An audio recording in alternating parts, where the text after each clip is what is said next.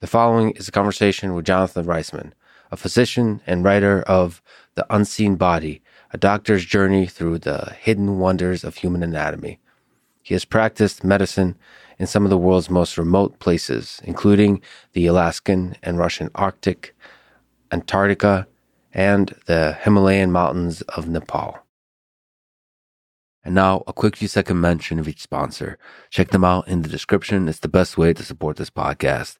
We got Lambda for deep learning, Inside Tracker for longevity, Fundrise for investing, Onnit for supplements, and NetSuite for efficiency. Choose wisely, my friends. And now onto the full ad reads. As always, no ads in the middle. I try to make this interesting, but if you skip them, please still check out our sponsors. I enjoy their stuff. Maybe you will too.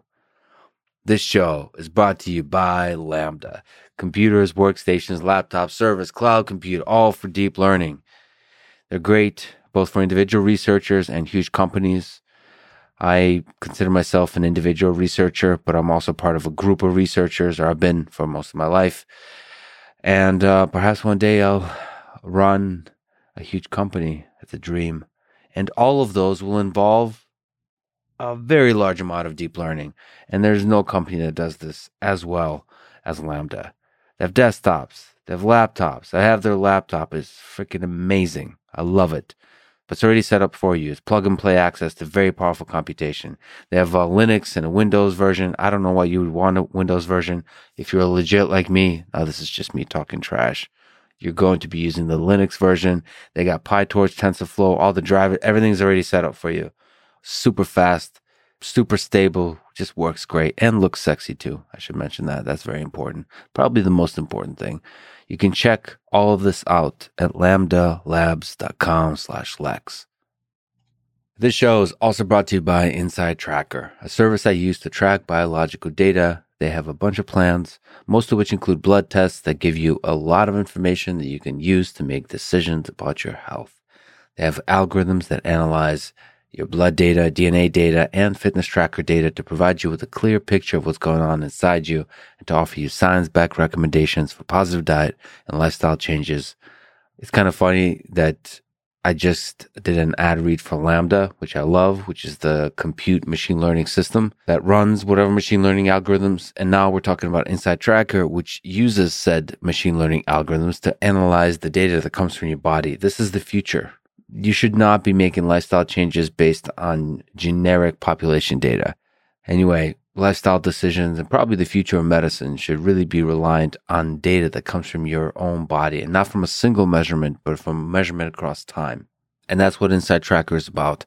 So you can go to insidetracker.com slash Lex and for a limited time, you get special savings for being a listener of this very podcast. This episode is also brought to you by Fundrise, spelled F U N D R I S E. It's a platform that allows you to invest in private real estate. If you're looking to diversify your investment portfolio, this is a good choice. The economy, friends, in 2022 is a giant chaotic mess. I have no idea what's going on. I don't know if anyone has any idea what's going on. But I think one thing is for sure diversification in this madness that's going on is a really good idea for your investment portfolio. And I think Fundrise is a great way to add diversity into your investment. I just love it when there's a whole class of things you can invest on that are made super easily accessible to you through a service like Fundrise. That, that's exactly what they do. Make it super easy that there's not some complex thing. We have to talk to a lot of people. No, it's a super easy to use service that allows you to diversify your portfolio. Over 100,000 investors use it.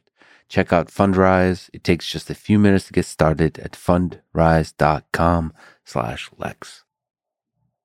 This episode is also brought to you by Onnit, a nutrition, supplement, and fitness company.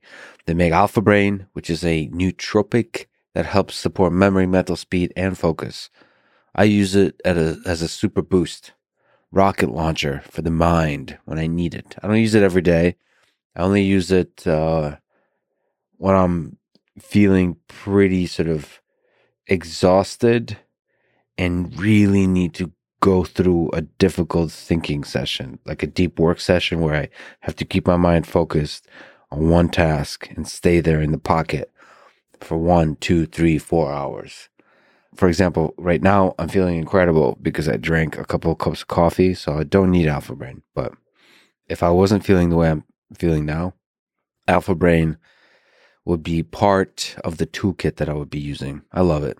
Anyway, as a listener, you can get a special discount on Alpha Brain at lexfridman.com slash onnit. This show is also brought to you by NetSuite. NetSuite allows you to manage financials, human resources, inventory, e-commerce, and many more business related details all in one place. Running a company is very difficult. See, to me, the thing I love is the idea generation, the brainstorming, the design, the engineering, maybe the small details like the, the, the grinding on the factory floor, the specific tasks that require skill that you develop over time. It becomes craftsmanship that you can achieve or strive towards excellence in that craftsmanship. That's what I love. But that's not enough. To run a business, you have to do everything. Like I said, financials, human resources, inventory, if you're doing e-commerce stuff, e-commerce. I mean, all of that, even just thinking about it is giving me a headache. so you have to use the best tools for the job to make that aspect of running a business easy. You have to hire the best people and use the best tools for the job. Anyway, right now you can get special financing if you head to netsuite.com slash Lex. This is a Lex Fridman podcast. To support it, please check out our sponsors in the description. And now, dear friends, here's Jonathan Reisman.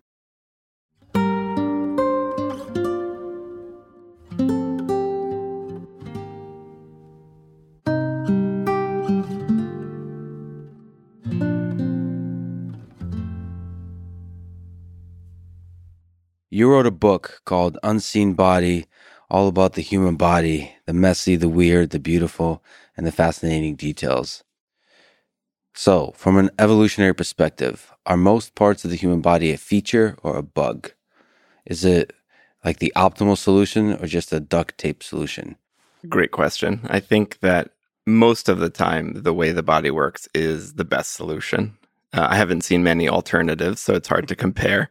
But um, I think, you know, there's some parts of the body that make more sense than others. You know, the way our hands work, for instance, um, you know, the muscles are up in the forearm and then the tendons kind of come down like uh, strings on a puppet.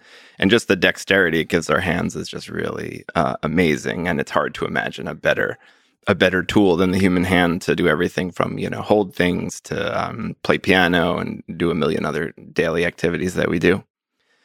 Um, one thing I talk about in the book, there's some other body parts that seem to be lacking that kind of brilliant um, design, such as the throat you know, where the uh, food, drink are swallowed and air is inhaled, and they kind of those two paths come within millimeters of each other. And you slip up once, you laugh while eating, or you speak while trying to swallow, and you die from choking. So it seems less than optimal, though I'm not sure it could be better from the way we're kind of formed in the womb as a beginning as this tiny little tube. I don't think it could have been done any better or there's any other way to do it, but it is an unfortunate thing that you know, does lead to some problems. So the hand, if I could just linger on that for a second, you talk about the wisdom of a design in the book. What are the important things about the hand? It seems like very useful for many things, and it seems to be quite effective. A lot of people think the thumb is foundational to um, to the human civilization. Um, is there any truth to that?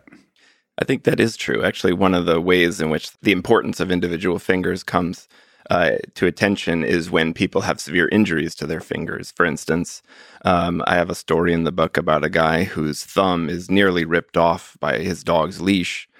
And you know, when we when plastic surgeons, who are often the ones to repair that, sometimes it's orthopedic surgeons, they will debate you know, how important is it to save this finger or how important is it to save, you know, let's say the kind of tip, uh, the one third, the tip one third of one of your fingers. You know, it depends on the length that you'll lose. It depends on which finger.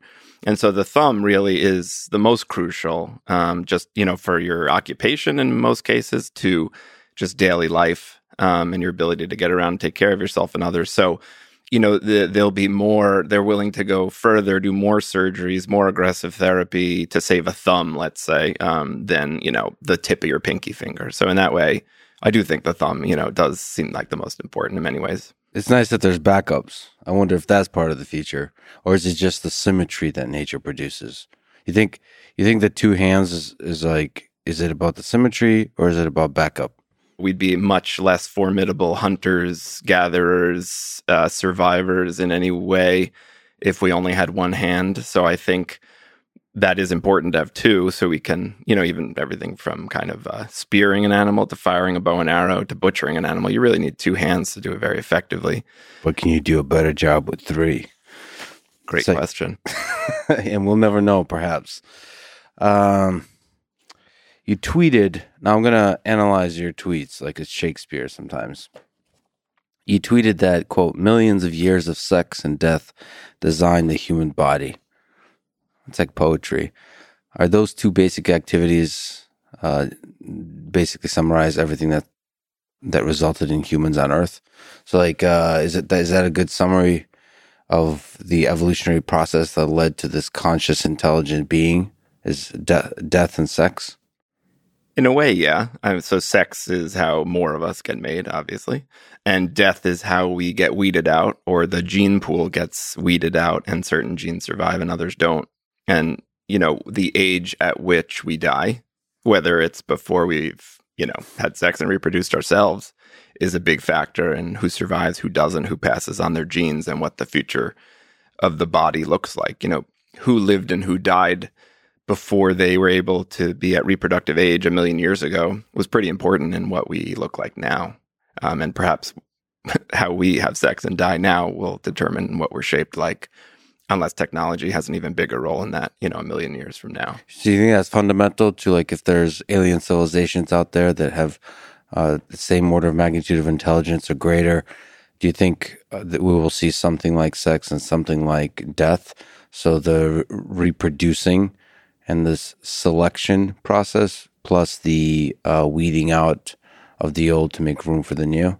Is that kind of foundational to life? I would think so. I mean, it sure seems to be on Earth, you know, perhaps in some distant future when medicine is nearing, you know, perfection and people can live a really long time.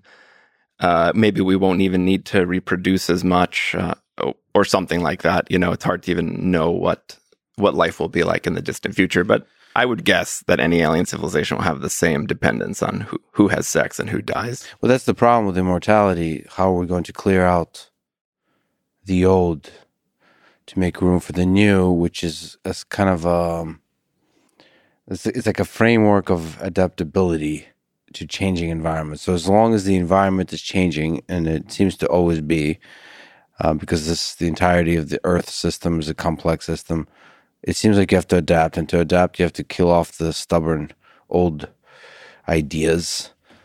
And uh, unless there's a way to like not become stubborn and old, but it feels like the, the nature of wisdom is stubborn and old. Like that's that's what wisdom is. It's like the lessons of life solid the lessons of experience solidified. And the solidification is the thing that actually prevents you from reinventing yourself to adapt to the new um, changing conditions. But then again, why not have that both those modes? Like have two minds in one person. One immortal person that like in the morning, they act like a teenager. In the evening, they act like an old wise man.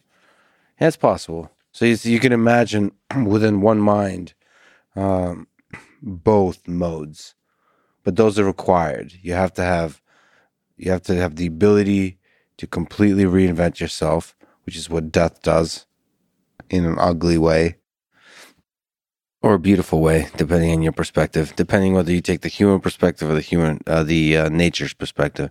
And then you have to have the selection. So competition. So sexual selection. It's an interesting, interesting little planet we got. What's the weirdest part, function, concept, idea about the human body to you? We'll, we'll talk about fascinating details, but what's you, you, I should say for people that should uh, read your book, they will come face to face with the fact that you do not shy away from the weird and the wonderful of the human body. It's like um, It's fun, but it's honest.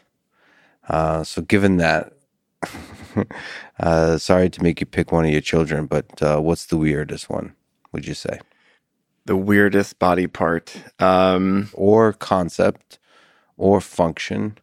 So the chapters you divide up kind of into parts, but there could be a thread that connects all of them. The weirdness, maybe, or maybe the the texture of the substance. It could be the liquids, the solids. I don't know definitely every body part and bodily fluid has their own um, kind of both gross and fascinating aspects. That's probably why I, am a generalist as a doctor and couldn't just, as you said, pick one of my children, become a, a specialist because I like them all.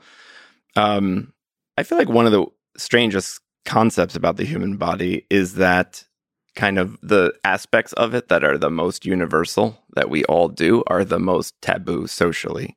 Um, I wouldn't have expected that if I had, you know, just looked from the outside, like what we do in the bathroom, what we do in the bedroom, what we do to our own genitals, what we do to our, uh, you know, quote unquote private parts. They're private, even though it's sort of the, the thing that we have all have in common. Um, is the most we try to hide from other people and don't talk about in polite company. I mean, it makes sense as a human living in the society, but from the outside, it sort of might be surprising. How do you make sense of that if you put on your Sigmund Freud hat the thing we all do, why do we make that a taboo thing? Is it because we like taboos? Maybe we get off, or maybe our our our, our kinks as humans is to have taboos, and it's kind of efficient to have taboos about the things that everybody does. Like you can make walking taboo or something. I don't know, but just uh, maybe that's what we love. That's what's exciting to us is the is the forbidden.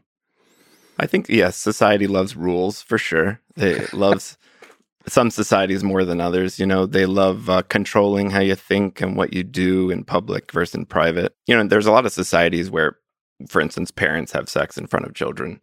Um, not, you know, for instance, like in, in a traditional Inupiat Eskimo societies, that was sort of normal. I mean, but what are you going to do? Go outside in the middle of the winter in the yeah. Arctic and do it out there? Of course not. So, um, you know, there's different uh, different taboos in different societies. Some, some taboos make perfect sense. Some taboos are even public health measures. You know, like uh, as I talk in the book about in in India, where they, uh, you know, the hands are symmetric, as you said, but in Indian culture, and the left hand is taboo, and the right hand is what you use for shaking hands, for eating, for other things, and the left hand is the dirty hand that you use for wiping your own bottom. You know, that's the toilet paper is your left hand. So um, while the body is anatomically symmetric, the taboo creates this pretty intense asymmetry. Uh, but for a good reason, you know, yet you probably shouldn't be shaking hands with other people with the same hand that you use to kind of clean your bottom. So in that sense, it makes sense. Yeah, maybe the roots of it make sense, but the way it propagates, especially as the times change, might not, because you can wash your hands um, but the the taboo remains. Right, society is very slow to change. What is the most fascinating part, function, or concept in the human body? So, you know, something that fills you with awe. I guess the most obvious one is the brain, partly because it's so you know, sort of poorly understood, though we understand understand more than we ever have in the past. There's still so much that we don't understand about how the lump of matter in our skulls kind of creates this subjective experience that we all kind of understand quite viscerally. Um, that's an easy one. I, I, would say the kidneys are an underappreciated organ. Uh, they the the way they tinker with the bloodstream, raise levels of this, lower levels of that, kind of our entire lives from uh, inside the womb until we die is just really incredible. And when you look at how much energy different organs consume, the brain and the kidneys are are two of the biggest ones because the brain obviously in us is always active and controlling parts of the body, but the kidneys are just consuming a ton of energy to do what they do. They're kind of the unsung hero of the body relegated to the back of the abdomen like some forgotten organ but they're they are great. I did consider being a nephrologist which is a kidney specialist because i was so taken with the kidneys but uh, you know decided i like all the organs so couldn't pick just one. So your book is ordered in a particular way. It's throat heart feces genitals liver pineal gland brain skin urine fat lungs eyes mucus fingers and toes, and blood. All right. First of all, great, great uh, chapter titles. Uh, is there a reason for this ordering, or is it all madness? There's a few different reasons that went into it. Um, I did want to start with the throat for uh, the reason that it kind of presents uh, the topic of death, which is sort of obviously very important in the training of a physician, in the career of a physician. It's a big part of what I deal with. You know, on the first day of medical school, uh, we started the dissection of a cadaver in the class called anatomy lab. And so, in a way, we were kind of thrown right in there in the beginning, like, this is the end of the human story, you know, understand this. And then we sort of backed up to the beginning with embryology and reproduction and stuff. So it's kind of like we got, and I got thrown into that right in, right away, right in the beginning, kind of like here's a dead body. Now start cutting it apart and learn the name and function of absolutely every bit of flesh. How did that change you? That first experience with the cold honesty of human biology. Right. That's exactly what it was. It's cold honesty about the kind of the story of, of each individual human body. It has an end and that's it. Um, I think that, well, actually before the end of that first day, so what we did on that first day was study the superficial muscles of the back, like the lats or latissimus dorsi and some other muscles. You know, we cut through the skin of the back. My cadaver was laying face down on this metal gurney. We pulled back the kind of plastic sheets that would keep him moist for the next four months as we dissected him cut through the skin on his back and then started dissecting through the superficial muscles of the back. And that was really all we saw that first day.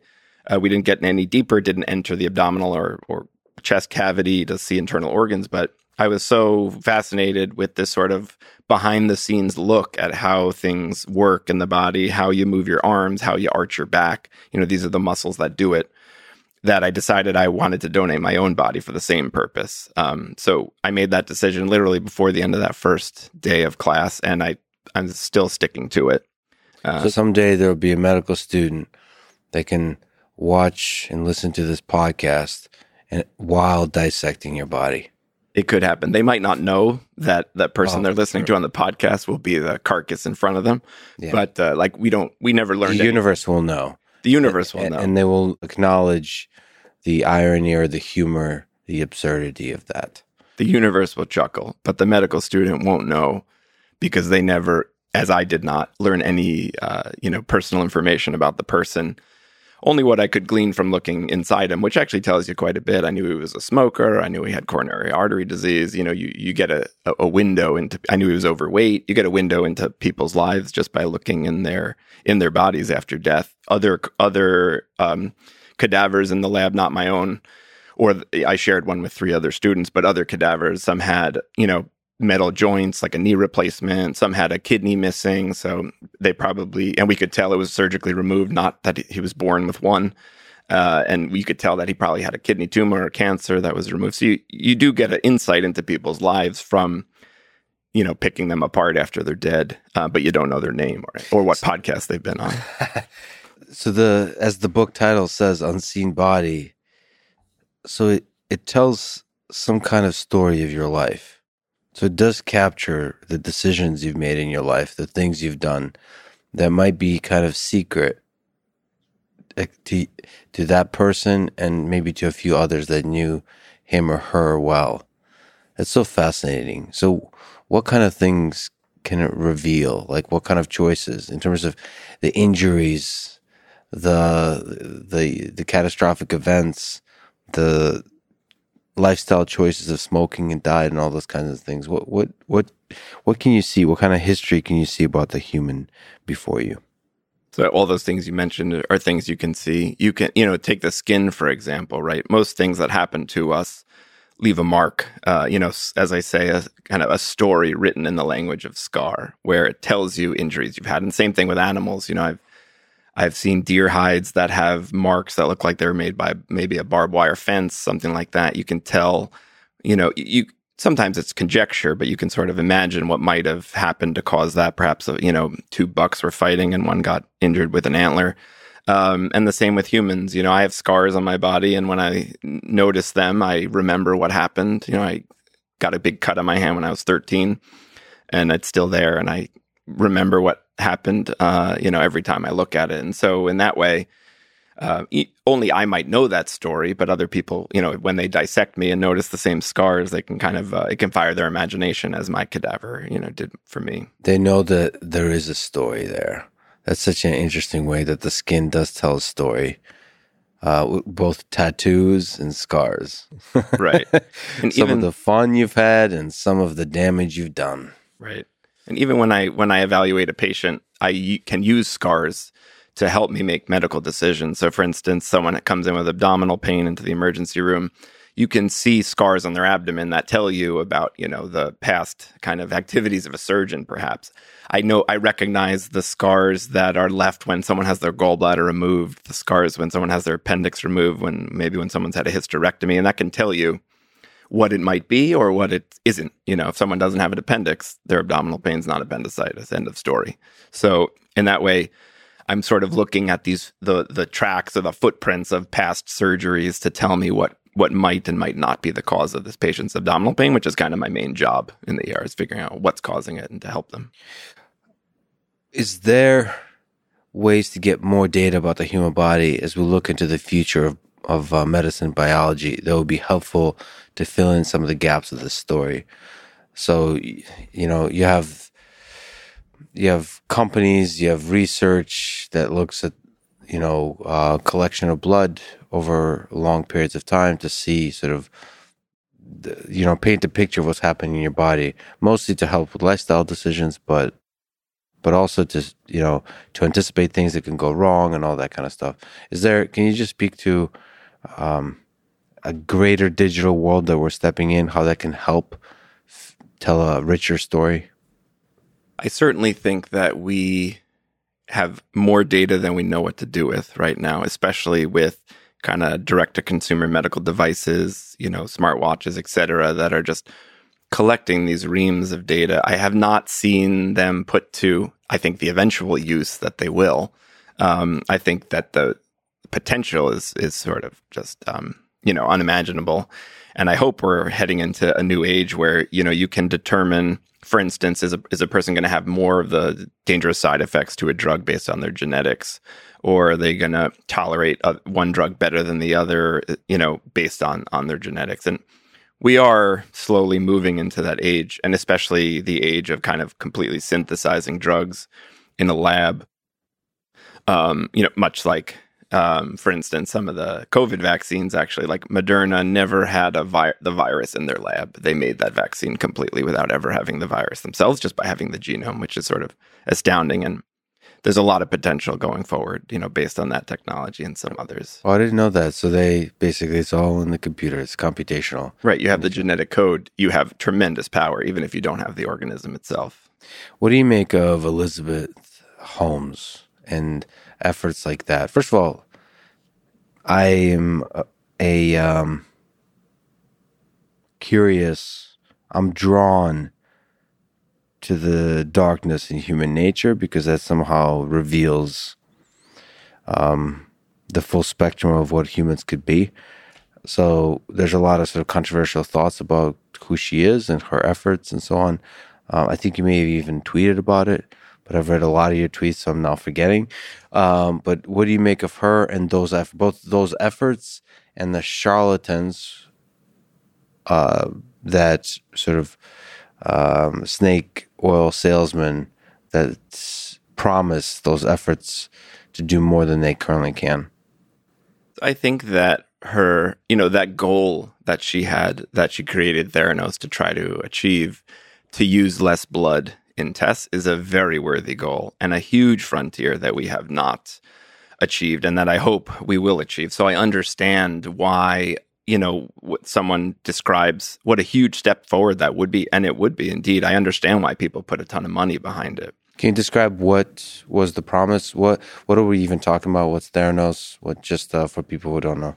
So Theranos is a company that was basically started to revolutionize the way medical blood tests are done both to use a whole lot less blood in doing it. You know, if anyone's ever been to the doctor and had five to 10 tubes of blood removed from them, it can be uh, quite surprising how much they take out.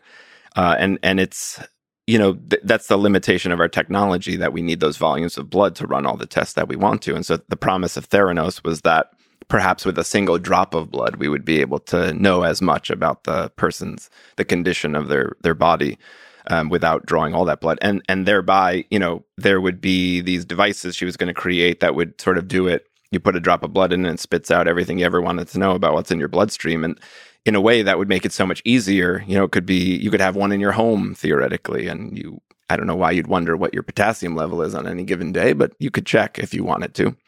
Um, and so that that goal is very worthy. You know, I, I put that goal up there with uh, the the frontier of making painkillers that are as good as opioids without the addictive quality. You know, that would be such a huge revolution if we did have that in medicine. But and particularly for me, because I trained in both pediatrics and internal medicine, so I learned to care for both children and adults.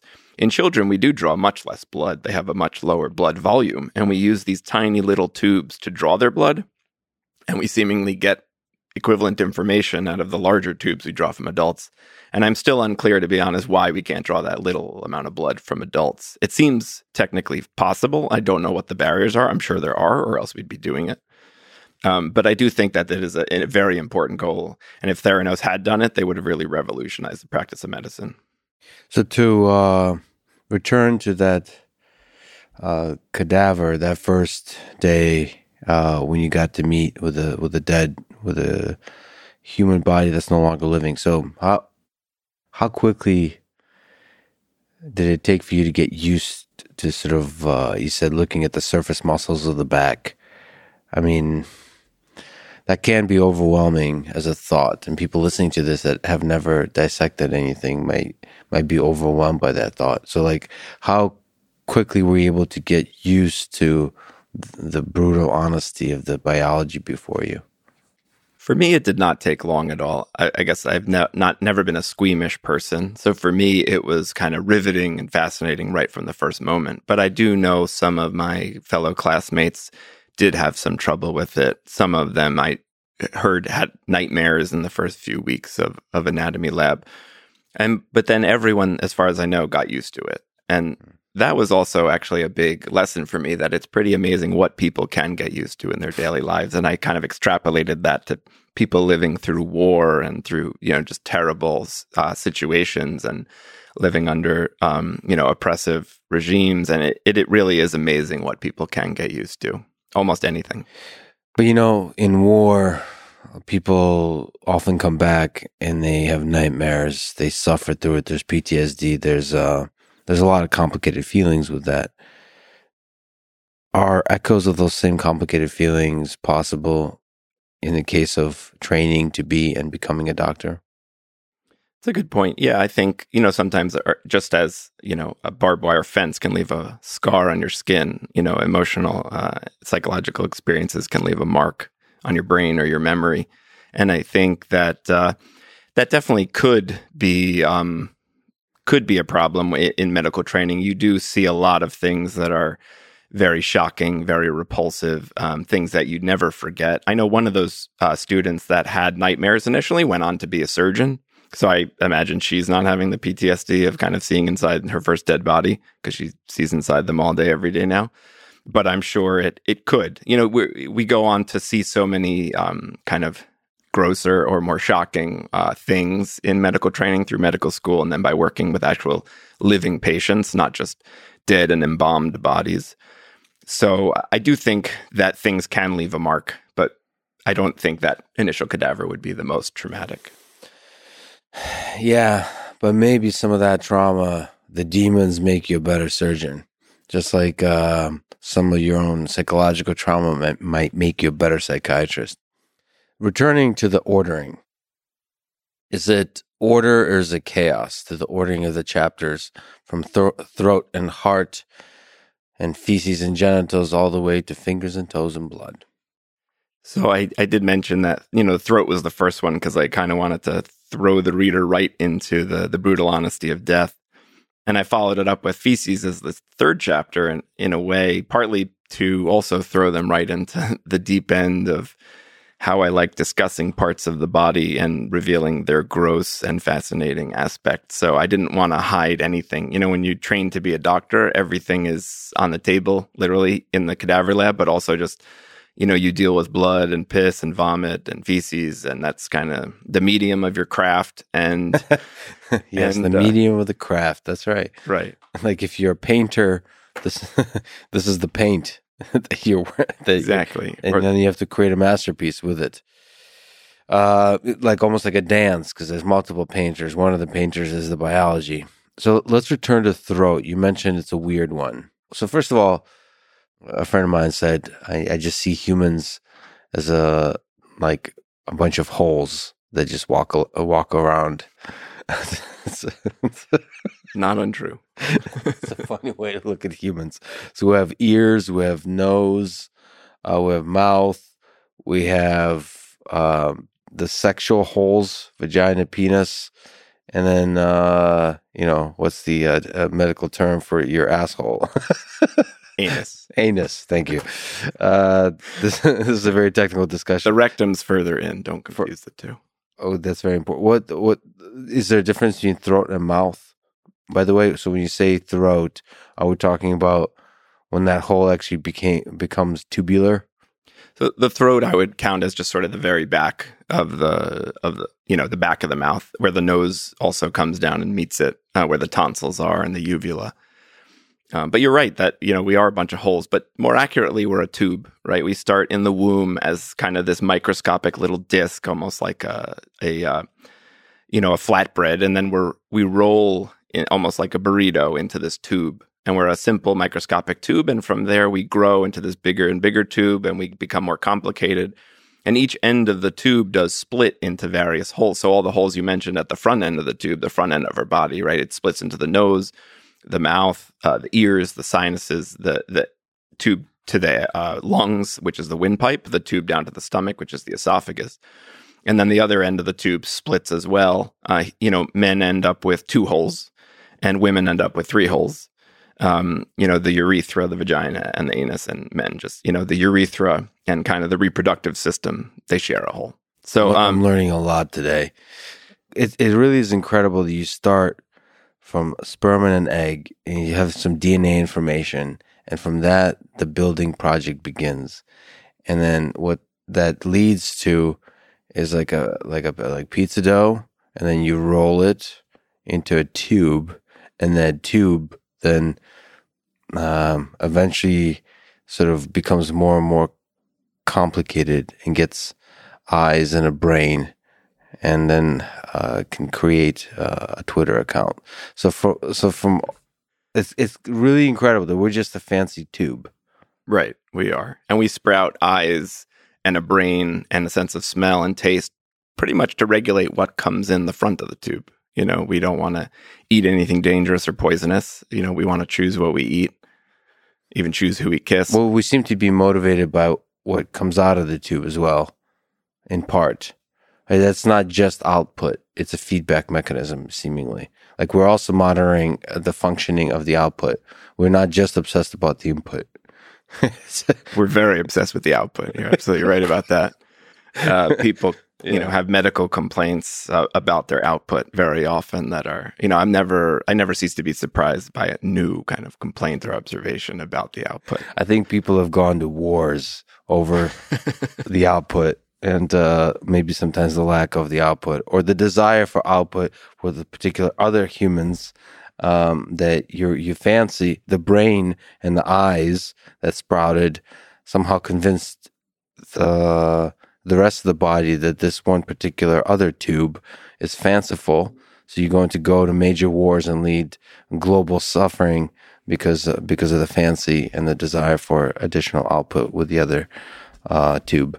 Okay, so that's so uh, on the throat, that part of the tube. Is it? Uh, you said the design is not. You could have thought of maybe a little bit better options because it's too multifunctional. Is that? Can you sort of elaborate on the multifunctional nature of this part? Are a lot of parts of the human body multifunctional, or do you find that more specialization is going to get the job done better?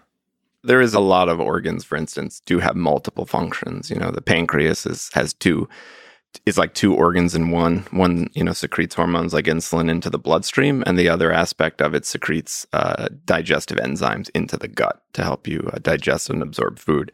The liver is like 15 organs in one. It's just amazing how many different things it does. But the throat, you know, so basically the problem with the throat is, as I said, we have two tubes that are right next to each other in the throat. One is for food, drink, saliva, mucus, snot, whatever you're going to swallow all of that stuff must go down the esophagus, the food tube, and end up in the stomach. And right next to the esophagus, millimeters away, is the windpipe or the trachea, which goes down to the lungs. And your your throat does these daily gymnastics to keep everything but air out of the windpipe because you know you slip up once and you can die. Uh, you can choke. You know, you laugh or speak while eating, and and it's curtains, unfortunately. So it seems like you know every aspect of the body. When I was learning about it in med school, seems so brilliant and so perfectly designed by evolution or whoever you might think designed it um, to you know favor survival to I- enhance life, uh, but the throat seemed the opposite. It seemed set up almost for failure. And, uh, you know, we developed all these mechanisms as a compensation, right? We have the gag reflex whenever food or something is headed towards your air pipe, your windpipe, or down to your lungs. Your throat has this sort of like rejection of it. It pushes it away in a gag reflex. At the same time, we have a cough, which is something we, our body does when something inappropriate does get down the windpipe. You know, when we get a little food down the wrong pipe, uh, we end up coughing, and the coughing does usually flush it out um, and get rid of it. We even have something called the mucus elevator in our lungs, which is this constant flow of mucus up the airways, up to the trachea, dragging with it all kinds of particulates that we've inhaled and perhaps some food that went down the wrong pipe and drags it up into the throat and we swallow it kind of unconsciously all day, every day, is the truth. Even the mechanism of swallowing is super complicated. You know, it uses a number of cranial nerves, it uses over 15 different muscles um, it's this coordinated act to keep food out of the airway. You know, it, you can see someone's Adam's apple in their neck kind of jump upward when they swallow, which helps lift the airway up against this kind of the, the epiglottis, which plugs it closed and allows food or swallowed drink to kind of skirt just past it. But every time we swallow, those things do come within millimeters of going down the wrong pipe. And it's just thanks to these kind of compensations, these adaptations we have to the danger of the throat that that keeps us alive. As I actually took a sip of uh, water, it's it's kind of it makes you appreciate the wonderful machinery of it all. Uh, by the way, we have uh, pulled up your Instagram that people should follow. You have a post about the throat and, and just showing so many different components from the tongue to the trachea the esophagus, just the entire machinery of it all. the teeth for the chewing. It's so interesting. And so a lot of the structure of this, the anatomy and the physiology, does it echo other mammals? Are, are we so are we just basically borrowing a lot of stuff from evolution and maybe making small adjustments, maybe due to the fact that we're not using our mouth to murder things as other predators might. Uh, right. We use our thumbs. Exactly. We have hands. We don't need to bite them. Um, yeah, there's a lot of overlap between um, different animals, which I find uh, very comforting and fascinating. You know, someone asked me, "Is there any animal in which the throat is better designed?" And I, the, my first thought was whales because the blowhole is kind of up on the top of their head. So I was thinking, mm-hmm. oh, maybe, maybe they are set more separate. But when I looked into it, actually, no. You know, the paths do come very close, just like in us, and uh, I saw a paper about some new discovered organ that actually helps keep food and drink out of the airway in whales that they hadn't ever noticed before. So it's a different mechanism, but the same kind of basic problem is that, you know, we're tubes and the air tube and food tube are right next to each other. How well do we understand? So just even lingering on this little part, is there still mysteries about the complexity of the system? Because you mentioned just even for swallowing all these parts in the brain that are responsible and all, all the different things that have to, like an orchestra, play together. Do we have a good sense from both a medical perspective and a biology perspective, or is there still mysteries? There's definitely still mysteries. We understand a lot about, for instance, how the swallowing mechanism, you know, is coordinated. It's in the brain stem, sometimes using some higher levels of the brain. Um, but it is a very thoughtless thing, as you mentioned when you drank the water. You know, it's not something we have to think about, thankfully, or we'd be thinking about it all day. Um, there's a lot we don't understand about the basic mechanisms, perhaps about how the nerves fire and how they kind of, you know, coordinate on the on the microscopic level, how ions rush into and out of nerve cells to kind of create that electrical signal. But we sure understand a heck of a lot, and it's very fascinating. So moving on to a, chapter two, and we'll jump around. Um, and you actually said the liver um, does a lot of things. I also saw you retweet something where it said, uh, you know, showing that the liver is bigger than the heart, which is the body or the universe's way of saying you should drink more and care less. Which is a good line. Uh, so you you you give props, uh, like you said, to the kidney, to the liver, to the maybe to the organs, to the parts that don't often uh, get as much credit as they deserve. But let us go for a time to the human heart. Um, we get chest pain. Uh, we talk about it when we talk about love for some reason. Why do we talk about the heart when we talk about love? There sometimes can actually be some chest pain involved in love. I remember when I was a med student, I was very smitten with another medical student mm-hmm. who was totally brilliant and beautiful.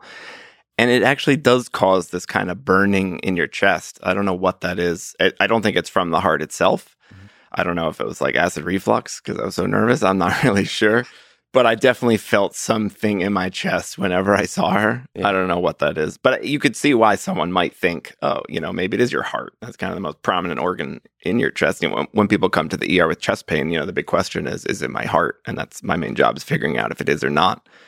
So I could see why. Um, you know, the way ancients saw the functions of different organs is, is fascinating, but often hard to explain. Would it be fair to say that if you look at the entirety of human history, the way most people die has to do with the heart?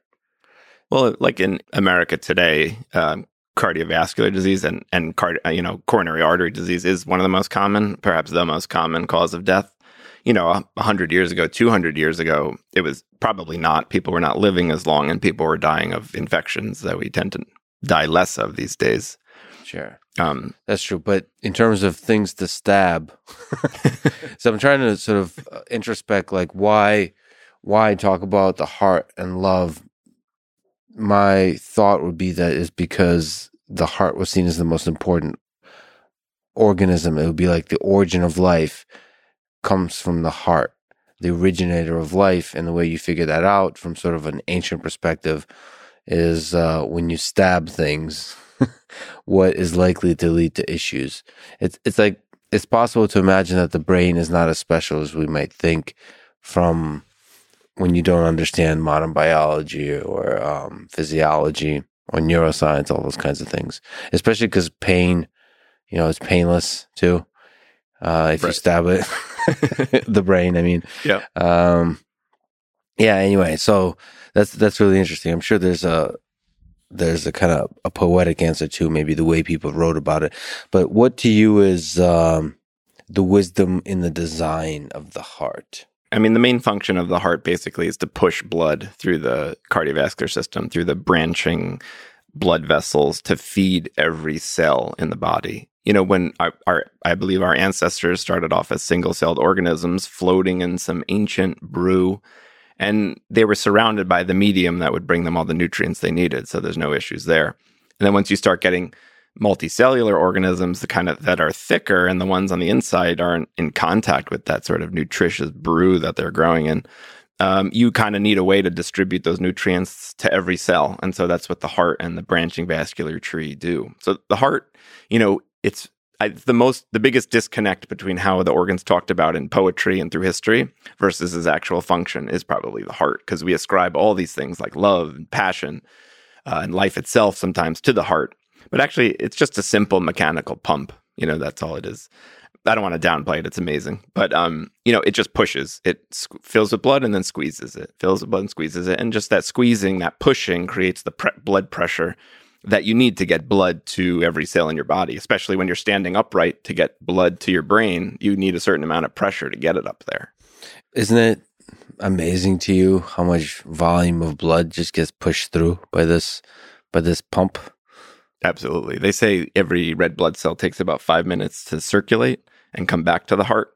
Um, and that circulation kind of, you know, starts at, in the womb and continues and kind of until the moment that we die. Um, but the volume is tremendous and it can never, see, you know, take a break basically.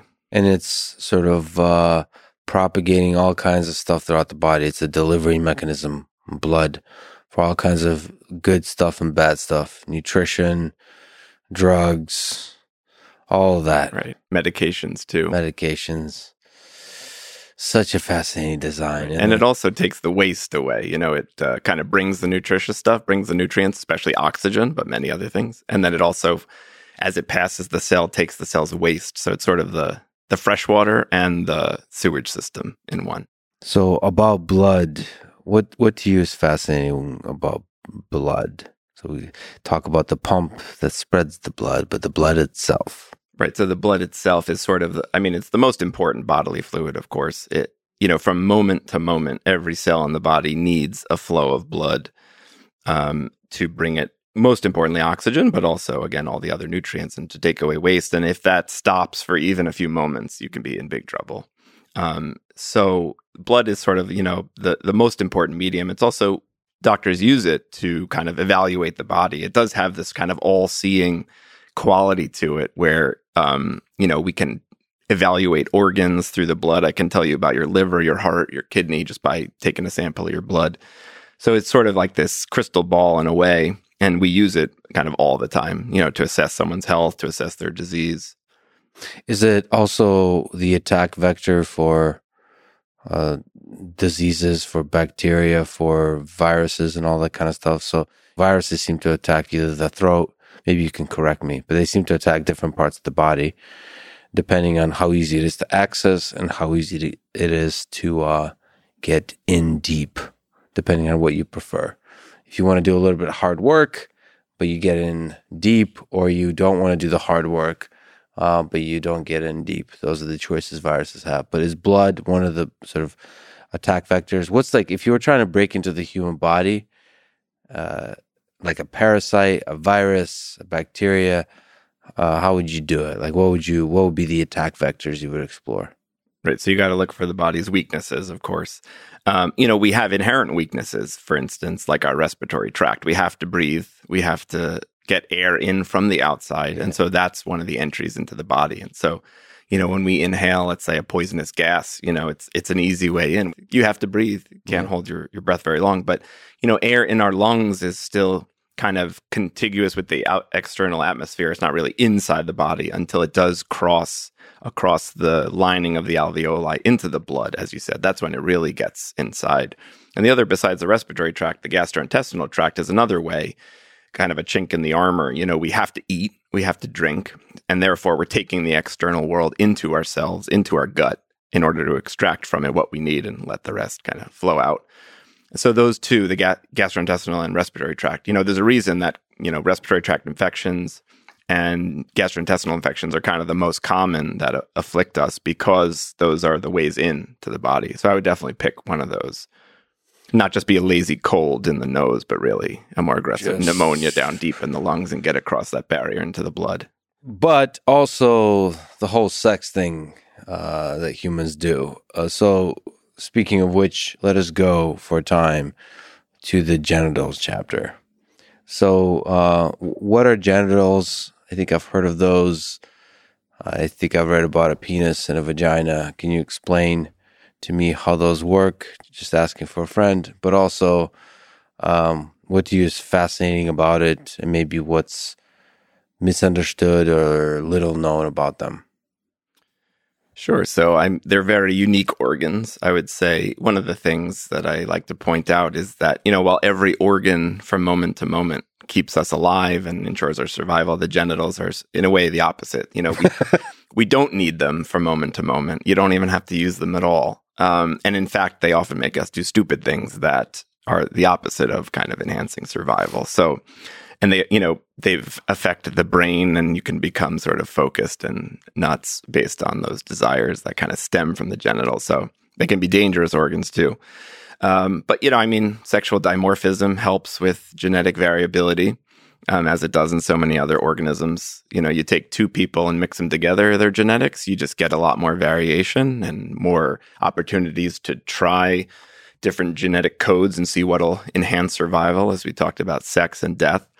I talk about in the book a lot of, for instance, the female genital tract, how the uterus is very unusual because, you know, it doesn't even sort of wake up and start doing its thing until the second decade of life. You know, it's um, even though uh, babies, uh, ba- female babies are born with all of the eggs they'll ever have in their ovaries already. They're just sort of in this stasis until they start waking up uh, kind of once a month and it's this this cycle you know there's so much in our bodies that are cyclical and rhythmic the heartbeat the breathing um, but menstruation is kind of the, a very strange rhythm that takes uh, over a decade to start. And uh, only you know the rhythm beats once a month which is very slow compared to every other rhythm of the body. The other unusual thing is you know in, in medicine when rhythms of the body cease when they stop those are emergencies right? When your heart stops that's a cardiac arrest you need CPR, maybe an electric shock to restart it. When your breathing stops, you know, you need a breathing machine to breathe for you or something to reverse whatever might be causing the suppression of your breathing. But when the menstruation stops, it's the point of menstruation in the first place. Mm-hmm. The whole reason that the uterus grows a lining and sheds it each month is to one day, you know, get fertil- the ovum to get fertilized and for it to implant in the lining, and then the rhythm ceases, and that's obviously not a medical emergency, unlike most other rhythms, you know, cessations. It's the point of the whole thing in the first place. So these particular penis and vagina or that whole thing, the uterus, whatever. Am I not using the wrong terms? I don't no, know. I'll are, just keep saying uh, we use those terms. There's more technical. There's parts, various various parts. Yeah. In medical school, you learn every bump and you know every little part of every little organ, and including yeah. the genitals. So I never really uh, thought of it this way, as you said, is that most organs are kind of full time employees, like uh, twenty four seven. They're doing something, and then there's some organs, uh, penis, vagina being uh, re- representative of this. They're not functioning all the time. They're only functioning every once in a while, and then get us to do stupid stuff or awesome stuff and all that kind of stuff. But they're not essential for human survival on a second by second basis then the, the whole cyclical nature of the human body. How many other cycles are on a monthly basis, like that far apart? That's a that's a fascinating design that the human body would do that and wouldn't start until the second decade decade of life. It's almost like um, what do I want to say? There's some kind of meta planning going on. Like this is the optimal solution for the sexual selection mechanism among uh, like somewhat intelligent species. Like it's useful to, after the brain has developed sufficiently long, to now be making sexual selection decisions. Like you need time for this computer, this really powerful computer to load in the info. Interesting. You also need the body to develop. You know, a child simply isn't big enough to well, be pregnant and deliver a, you know, another baby. I wonder if there's animals in which this happens at much more accelerated pace in different stages. Definitely, especially you know certain kinds of insects. You know, like um, Drosophila, a lot of um, the fruit fly. A lot of experiments are done on because their life cycle is so rapid. You know, a lot of kind of insects and other creatures are almost ready to mate as soon as they're born. Not us. Not us. Is there any improvements to the design so a lot of people are very interested in these particular body parts. Um, if you were to sort of step back as a as a geneticist, biological designer, or maybe a computer scientist, computer engineer trying to build um, human 2.0, or maybe a robot, how would you improve the penis and the vagina? Well, the penis for starters. I mean, let's also discuss the testicles. You know, they're very important too. I Which, mean, okay, so they're yes, right. right. So they're fragile and they're important, and yet they're hanging off the body in danger, basically. So, um, does that make sense? you know, they begin in the womb, they begin inside the abdomen and they slowly descend and and sometimes before birth, sometimes in the first year of life, sometimes never, they pop out of the body and end up hanging in the scrotum. There's a reason because the chemical reactions that create sperm function best at a few degrees cooler than body temperature. And so that's why you might notice in the warm weather, they might hang further down. And in the cold weather, they scrunch themselves up to get closer to the body to maintain that ideal temperature, a few degrees uh, cooler. Um, so it's hard, you know, if you could create a sperm production mechanism that did not rely on that lower temperature, that would be great. Keep them inside the body protected like the ovaries are. But, um, oh, then you wouldn't rely on the lower temperature. I thought you meant create some kind of weird internal cooling mechanism. No, well, that I guess that would be one solution, but just maybe a different type of chemical reaction or you know would not be reliant on the lower temperature let's say um, you know it would be great to design a spermatogenesis or sperm production process that would function best at body temperature and then we can keep those delicate organs inside the body and not have them hanging out in danger. Or maybe the argument for this design is uh, maybe it's nice to put them in danger so you uh, are constantly concerned about it Could be. Maybe that's beneficial for male psychology. I'm not yeah. really sure. There's a psychological element here about the evolution that could be. So that's the testicles. Uh, uh, penis.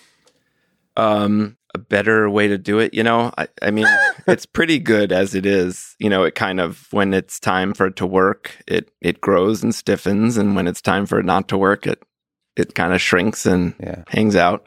Um, I saw this on a Seinfeld episode, so I I know how right. it works. Shrinkage. Yeah, that was a good one. But you know, that's that's also a, a bit unique, I suppose. That uh, you know the way it's it has this erectile tissue. Actually, they're similar in the mouth of certain baleen whales. There's a certain similar kind of erectile tissue that helps um, cool cool them off um, because they have so much blubber and creates so much heat in moving around and feeding that they have actually a similar similar to the penis organ in their mouth that helps cool their bodies because it's a big problem. They have to store all that blubber for fuel, but it makes them too hot. So as a compensation, they have this kind of erectile organ in their mouth. Okay. uh, what about vagina? You know, the fact that um, miscarriages sometimes happen because of uh, sexually transmitted diseases, because of trauma you know, it'd be great if the uterus where the growing fetus is is sort of even more protected from those things. Um, you know, I guess that's that's a side effect of the fact that uh, people still have sex when they're pregnant, are still you know exposed to injury. If there was a way to make it uh, more protected, perhaps uh, that would be even better. I did see an article recently about artificial wombs, which are rapidly becoming a reality. And in, in animal studies, they're able to prolong the gestation of a fetus by a month in an artificial womb.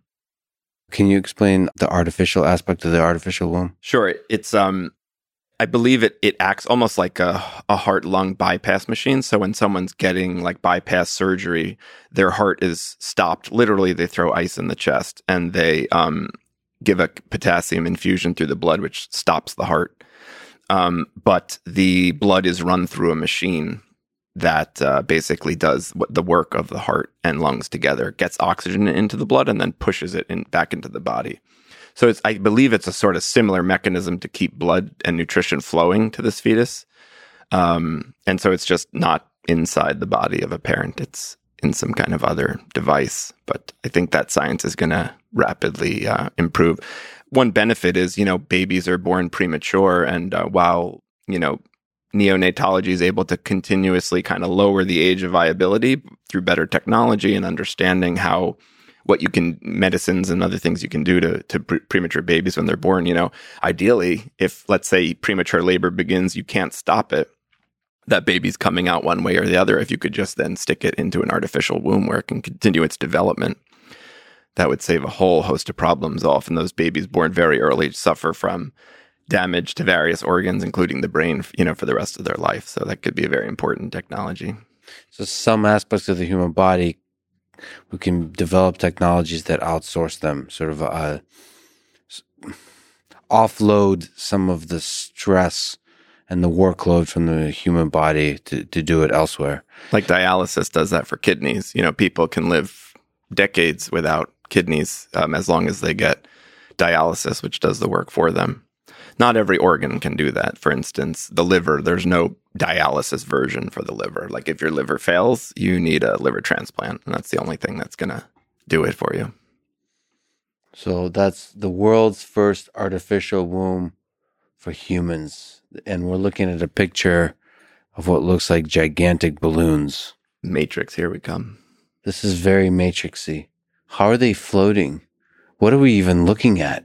There's giant red spheres. This really looks like the Matrix. Um, I wonder where it's from. So there seems to be a paper on this too.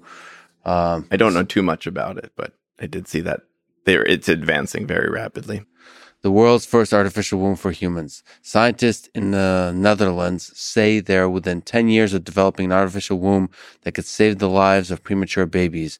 Premature birth before 37 weeks is globally the biggest cause of death among newborns, but the development also raises ethical questions about the future of baby making and so on and so forth. Wow. We're going to be facing a lot of ethical questions as we start to mess with human biology in, in, in an effort to help human biology, we might start to mess with it. And it's going to be very interesting as we take steps towards, um, towards the matrix. All right. What about the neighbors? Poop, feces. There seems to uh, be a lot of interesting stories in that particular output as well. Um, what what to you is fascinating? What um, what to you maybe is misunderstood or little known about poop? Well, it's hilarious for one thing. Yeah, that we do it. it. Oh, okay. the word is great as well. Yes, there's so many different words. I do you you know when I'm talking to the parents of pediatric patients, I use the word poop. I don't often when I'm talking to adult patients try to choose a more mature word, but um, poop is amazing. I mean, I guess it's uh, you know it's sort of the most the dirtiest, the most vile, the most hated aspect of our bodies. It's the grossest we don't want to think about it, talk about it, have an, it anywhere near our, you know, food or in social interactions. Uh, with good reason, you know, I mentioned gastrointestinal infections are one of the most common infections the human body suffers from, and you know what we call uh, the way they spread from person to person. Grossly enough, is referred to as the fecal oral route, which is means a bit of someone's stool is getting into your you're swallowing it. Um, you know, through the water supply for instance, diarrhea is actually a quite a brilliant mechanism um, of the, these microbes, right? If you, let's say you're in the intestine of one person, your goal is to get into the intestines of a, another person.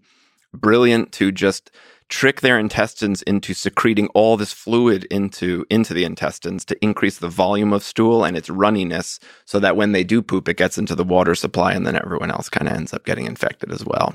Wow, that's brilliant. It's genius. Just the same way like, you know, tuberculosis or coronavirus kind of infects your lungs and makes you cough and you send it out into the air and it ends up in other people's lungs. And that's all evolution. Yeah, it's brilliant.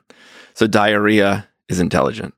Um, is a big takeaway lesson. It's it's one of the most intelligent things we can do uh, as an entirety of an organism, not just a particular cognitive organism, but there's there's you know we're we're made up of bacteria and viruses and there's a lot of visitors and so on as the entirety of the system diarrhea is one of our better accomplishments it's fascinating um, well i wonder why is poop funny I think a lot of that is socially constructed, just how it's sort of supposed to be hidden away, yet something we always do, something, you know, we chuckle about as children. And but even in healthcare, you know, it becomes this big topic of conversation because you end up talking about it constantly. Like I, in the ER, people come in. I there's complete strangers. Sometimes like a nice old lady who resembles my grandmother, and all of a sudden I have to ask her all about what's happening in the bathroom. Like, is she straining? What color is it? What what you know? What's the consistency? Does it float on top of the water more than it should? Is it hard to flush? I mean, there's a million different questions you learn as a as a medical student and you're like this poop detective when people come in with issues. And so it's uh, it's funny, I guess. You know, in the exam room with the doctor-patient relationship, there's sort of no barriers. You know, you talk about everything, and you're talking about the most intimate details of a person's life, even though you just met them a second ago. It's so different than normal social interactions. Yet there is this social aspect. A lot of what I do is social. You know, it seems like doctors, what they do is mostly scientific, but actually, it's just relating to another person, and you have to re- maintain, you know, your professional demeanor and this normal human level interaction, even though you're talking about poop. Um, and that's a skill. That's an art and a science. Well, okay. Actually, I want to linger on that because I'm a fan of just diving into conversations right away with strangers, just getting no small talk. And this is like the ultimate. I don't know if it's the ultimate, but it's one version of no small talk. You get right to the point. I um that's really powerful from a psychology perspective. You're a kind of therapist, or you have the power to be a therapist. I don't mean just about the medical condition of the body, but the psychological. There's so much fear connected uh, to to this concern, also uh, self doubt, um, insecurities, uh, even uh, sort of existential thoughts about your mortality, all of those things are right there in the room. Um, so I think one way doctors deal with that is they kind of have this cold way about them. They they almost have like a dual mode. One is like I'm going to be friendly on the surface and cold about the brutal honesty of the biology. But I wonder if there's like um, a skillful middle ground this dangerous place where you can help people deal with their psychological insecurities, concerns, fears, all those kinds of things. Is that just really tough to do? Yeah, it's it's a huge part of being a doctor is is dealing with the psychological aspects of whatever's going on with a patient's body. I mean, in the ER, you deal with psychiatric emergencies, kind of left and right, more than ever these days, and um, you know that's a huge issue. Not to mention sort of drug use, alcohol related stuff, you know, that gets into sort of psychology and the human love of intoxicants and changing the brain's chemistry. Um, and, you know, and habit, of course, we're creatures of habit, and that plays in as well. I mean, a big part of, for instance, pediatrics is reassuring parents and kind of convincing them giving them the confidence that what's going on with their child is not serious, will go away on its own, does not need any particular intervention. Um, and but adults too, you know, reassurance is a huge part of the game. Um, yeah, you know, in the ER, you see humanity at its most raw. I feel like you get this tremendous insight into people, how they live, what they worry about, what they think about, how their body works, and also how their mind works. That you almost don't see anywhere else. It's a really interesting um, place to work. And also, our, the way our society is shaped, the ER is where people go for almost everything. When they're suicidal, they come to the ER. When they're too high on drugs to walk, they come to the ER. You know, children who have been abused, sexually abused, physically abused, come to the ER for us to investigate. Uh, it's sort of like the the all purpose waste bin for the dregs of society, what people do to themselves and what they do to other people you know, you mentioned you're interested in the darkness of humanity. It made me think of the ER, where you really see uh, what human life is like um, in the ER. Okay, you uh, you tweet about, you write about, you think about the emergency room ER. That's really fascinating. Just the little window you uh, give to that world is fascinating. What lessons about humanity do you draw from this place where you're so near to death. There's so much chaos. There's so much variety of what's wrong, so little information, um, or the the the urgent nature of the information inflow is such that you can't really reason sort of thoroughly and deeply and collect all the data, all those kinds of things. You have to act fast, and then everybody's freaking out. Can you just speak to the human condition uh, that you get a glimpse at through the ER experience? Yeah, I think you do see all those things. I think on on one end of the spectrum, it is this very unique place where you get all these unique insights. On the other end, it can become a ho hum workplace just like any other, which is sort of surprising. As I mentioned before, humans seem to be able to get used to almost anything. And doctors can get ho hum used to, oh, dying of a heart attack. Oh, actively in labor and the baby's half out. Oh, you know, just ho hum. I know what to do, going about my job and go home and have dinner with my family and not think too much about it. That's amazing. I do I do try to um, maintain, you know, both my fascination, you know, as I think writers in general tend to think more about what they see, write more about what they see, maybe draw connections with what they see to other things. So I do think that writer's perspective does help me uh, kind of maintain my fascination and my kind of more of an insightful perspective than just a ho hum water cooler conversation.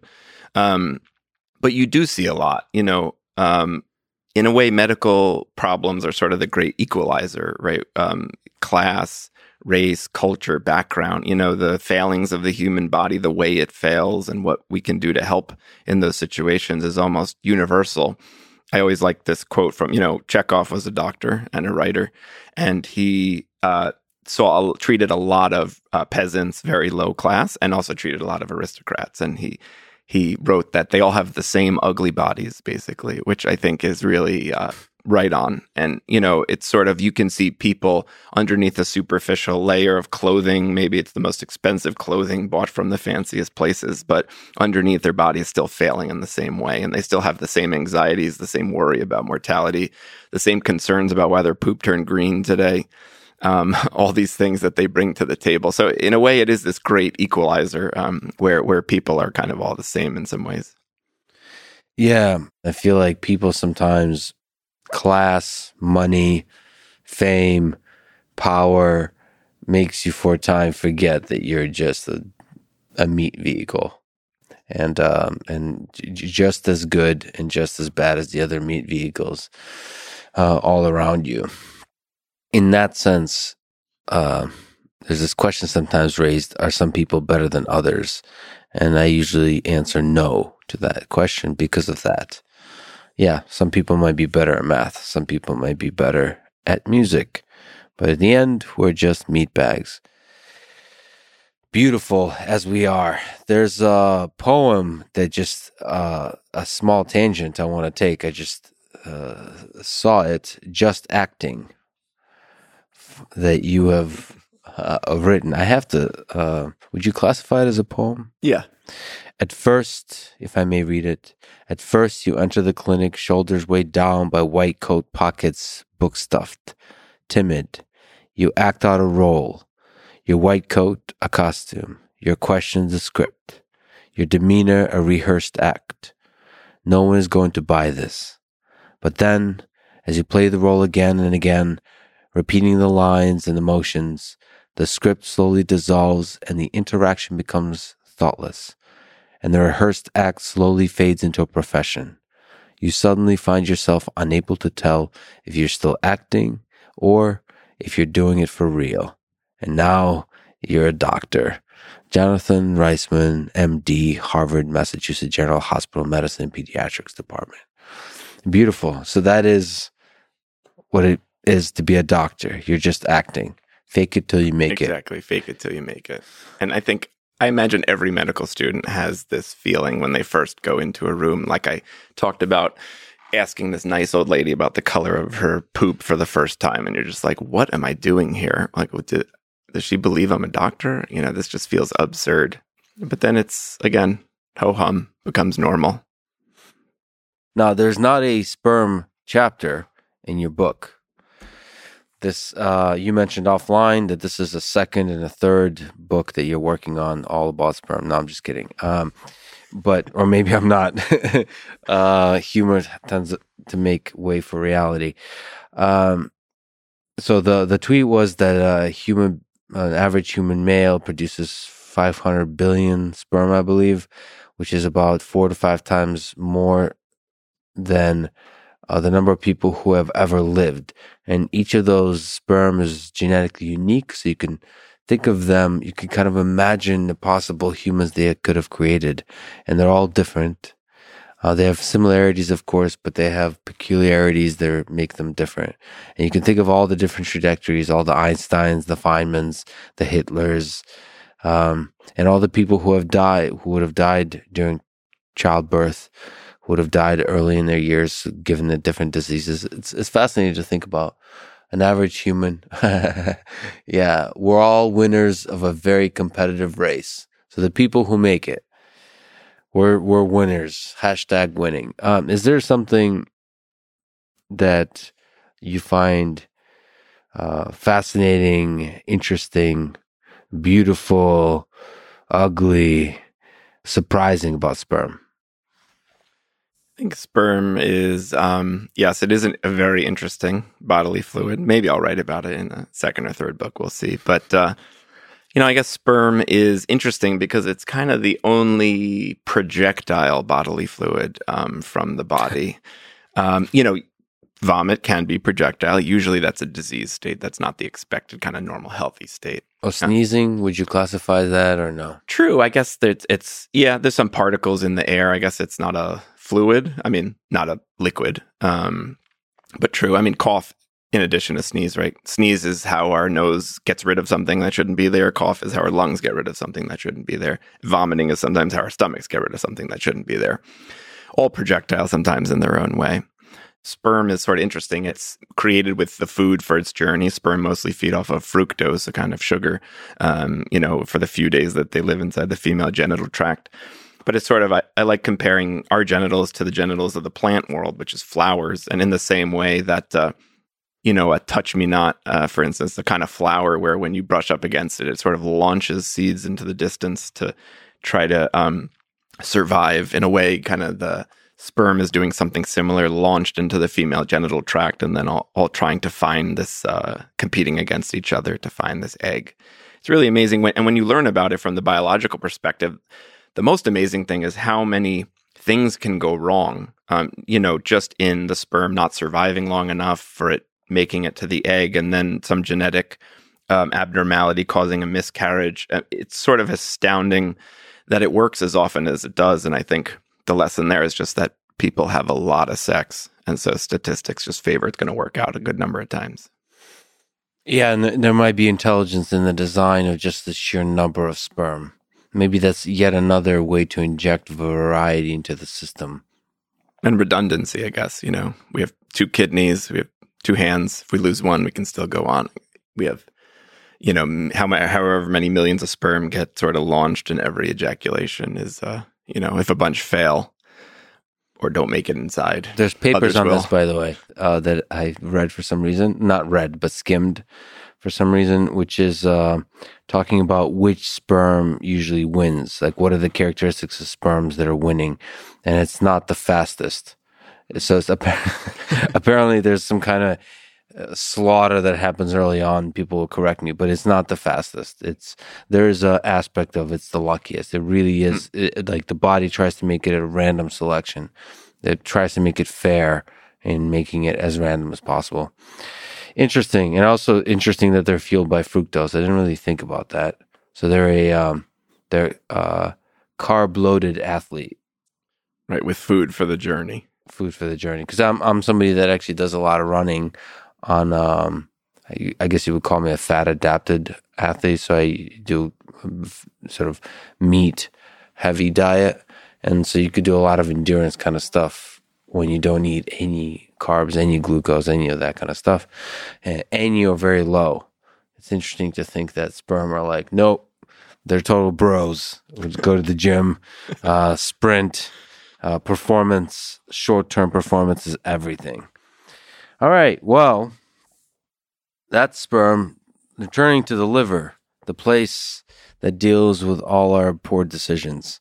No. Um, many of them. Many of the, our poor decisions. Is there, um, you said that the liver does uh, quite a few things. Uh, what do you is fascinating, beautiful about the liver? I would say its primary function seems to be as the sort of gatekeeper for what we eat and absorb. Um, you know, the entire gastrointestinal tract from the esophagus to the rectum, the blood flows from it, not back to the heart, but to the liver, where it's first examined, kind of things are evaluated, packaged, uh, you know, processed, detoxified, perhaps. Um, it's kind of this great overseer of what we digest and absorb. and so it kind of keeps uh, keeps track of, of, of what's coming in you know the outside world that comes in and become will become part of us you know why the, that's why partly the liver suffers sometimes the injury from uh, certain certain toxins like alcohol but beyond that the liver is also the place as i said it metabolizes things too so it metabolizes alcohol and why it can be injured by alcohol it metabolizes drugs like tylenol which is why Tylenol is a, can be very toxic to the liver when taken as an overdose. Um, so the liver, you know, even beyond that, the liver produces a lot of different, uh, you know, things that float in the bloodstream. It packages uh, cholesterol and fats and sends them to where they're needed.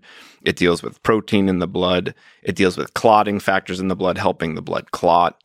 Um, you know, processes things like bilirubin and other things. It really, as I mentioned, is like 15 organs wrapped into one. Maybe that's why it's sort of the biggest internal organ. The skin's bigger, but it's not an internal organ. Right. The biggest organ in the human body is the skin. Right.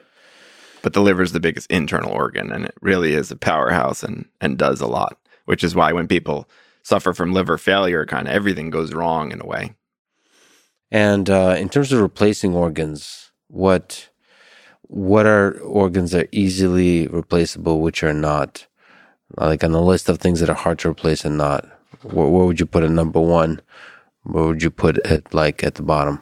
Well, I'd say the kidneys are, you know, nothing's easy, but kidneys are easiest in a way. Partly, I mean, maybe a big factor there is that other people have two of them and can give one to you. So you don't have to wait for people to die, which is the case with hearts and livers. Sometimes you can take a part of a liver from someone who's alive, and the liver does have this kind of uh, mythological ability to regenerate itself. Mm-hmm. Um, in the myth of Prometh- Prometheus, he's you know chained to a rock, and the bird eats his liver every day, and it grows back every day, and that's uh, actually biologically accurate. It does, not that you can completely get rid of it and it'll appear again, but when pieces of it are removed or injured, it does regenerate itself pretty amazingly. Um, so I'd say the kidneys, the fact that they're more around. Um, also, it's you know the kidney is a smaller organ. It's often just you don't have to put a transplanted kidney where the kidney should be in the back of the abdomen. You can just kind of stuff it into the pelvis there because it's a smaller organ. The liver would be hard because it's huge.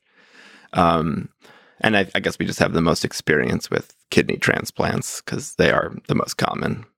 And then the heart and the brain are probably quite difficult brain, as far as I know, hasn't been successfully done. The heart is is done, um, and uh, definitely I've I've evaluated a lot of patients with a heart transplant. Uh, it does work pretty well. The mechanical heart substitutes are also um, advancing quite rapidly these days. For a failing heart, there's certain kinds of devices they can surgically implant. Like when a failing heart isn't able to push hard enough, you know, that's the heart's job is pushing blood with sufficient pressure to create blood pressure when it fails, there are actually these devices you can strap onto the heart to help it pump harder. Those are rapidly advancing. Many of those were not available even 10 years ago when I was uh, got out of med school, and now they're commonly used. So maybe heart transplant won't be as necessary in the future if those mechanical things um, do advance. And as I said, the heart is basically a mechanical pump. So perhaps it would be the easiest organ to replace with some mechanical device now for something completely different, returning to testicles for a time. You posted uh, Instagram post of uh, testicles as food. Uh, perhaps eating them doesn't help libido because ingested testosterone is totally met- metabolized in the liver, returning to our liver, uh, leaving none to reach the bloodstream. That is why testosterone only comes as injection or uh, topical foam, not as pills. On the other hand, estrogen and progesterone can be absorbed orally, hence the pill. But testosterone is mostly responsible for libido in women too. I was not expecting for this biology lesson when I was looking at an Instagram picture of. Are we, are we looking at testicles? Yeah. Are these like which species? I believe all those are from cows. From cows. Cow cows testicles. technically female, so bulls. Yeah. Well, uh, speaking of which, just we'll jump around a bit, but you've also traveled the world quite a bit. Uh, what have you? What is the craziest food you've eaten uh, across the world? What What have you learned about the extremes of the culinary arts by traveling the world? I would say, I guess I've always been extra fascinated with the diets of of natives of the far north. Um, so I spent some time there in Russia and in Alaska, um, and always loved their diet. So when I worked in Alaska in emergency room and did some other travels in the in Arctic Alaska, and you know they eat a lot of fat it, traditionally before contact. You know more than half of all calories in the Inupiat Eskimo diet came from blubber, marine mammal fat, or you know also fat from fish, fat from ducks, and other other birds that go up there to mate in the summer. Um, so things like raw whale blubber um, was especially uh, interesting for me and very exciting. Um, you know, I had some uh, beluga beluga whale chowder, things like that. There's just all these very unusual dishes.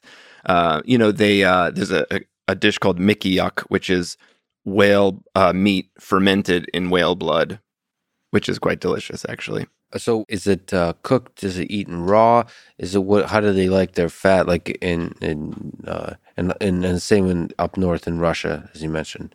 So they often eat it raw. So the raw whale blubber is called muktuk, um, and it's often just sliced thin, and it's like it's sort of cold but not frozen. When often when they eat it, and they slice it thin, and a lot of people assume it would be very chewy, but it's not that chewy. It's quite pleasant actually and has this kind of sea smell to it as you're eating it.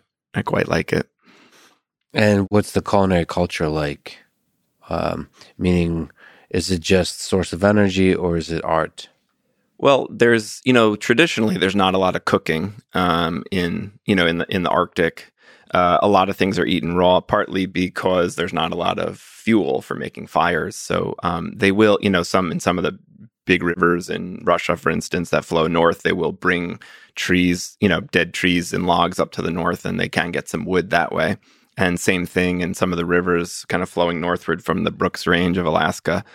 You do get some trees, but just not enough to really produce a, a culinary art that requires um, cooking with heat you know, they do have um, traditionally blubber lamps where the blubbers of seals and whales are used to create a little flame.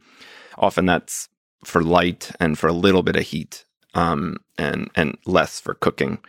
But uh, eating things raw is definitely a huge part of the culture there. And while I was, I, I went on a whale hunting trip out on the spring ice um, in the Arctic Ocean by Barrow, Alaska, and uh, two of the guys, the Inupiat guys who had invited me, we're kind of talking about how eating things raw is sort of the most essential characteristic of Inupiat culture. And the one guy who's half white, half Inupiat said people often doubt his ethnicity because he looks like a white guy. So he'll, you know, bite the head off of a, a raw bird uh, to show them that he is truly Inupiat, is what he said. That's how you prove you're legit. We're looking at Instagram pic.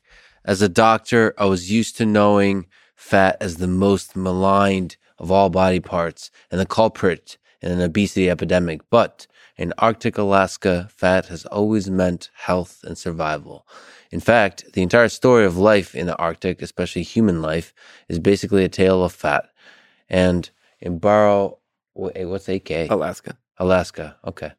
Uh, uh, a lawn covered with uh, whale blubber is still equivalent of a plush green lawn in temperature suburbia, swelling in uh, its owner with pride, and that's what we're looking at is a lawn full of whale uh, blubber. a beautiful. And this, so this is, I mean, there's a lot of calories there. Oh yeah, and this can that's feed a lot, a lot of, of people, a lot of energy, a lot of warmth. Absolutely, and it's delicious. This was like a I was a kid in a candy store, basically. I rounded a corner in Barrow. So when people do get a whale during the spring uh, whaling season, they raise a flag, or the whaling captain raises a flag over his house, and everyone in town is welcome to come try some. And so before I went inside to try some, I was kind of playing around with blubber, and I saw the this is a bowhead whale. Um, I uh, saw its heart which was huge, like the size of a of a yoga ball. Um, and that was for me just like amazing. I spent probably the next forty five minutes just looking at all aspects of it, and the stump of aorta that was attached to it was the size of my thigh. Um, that was really fascinating. It's similar Alaska and northern Russia, like Siberia and uh, out there. So where where were you?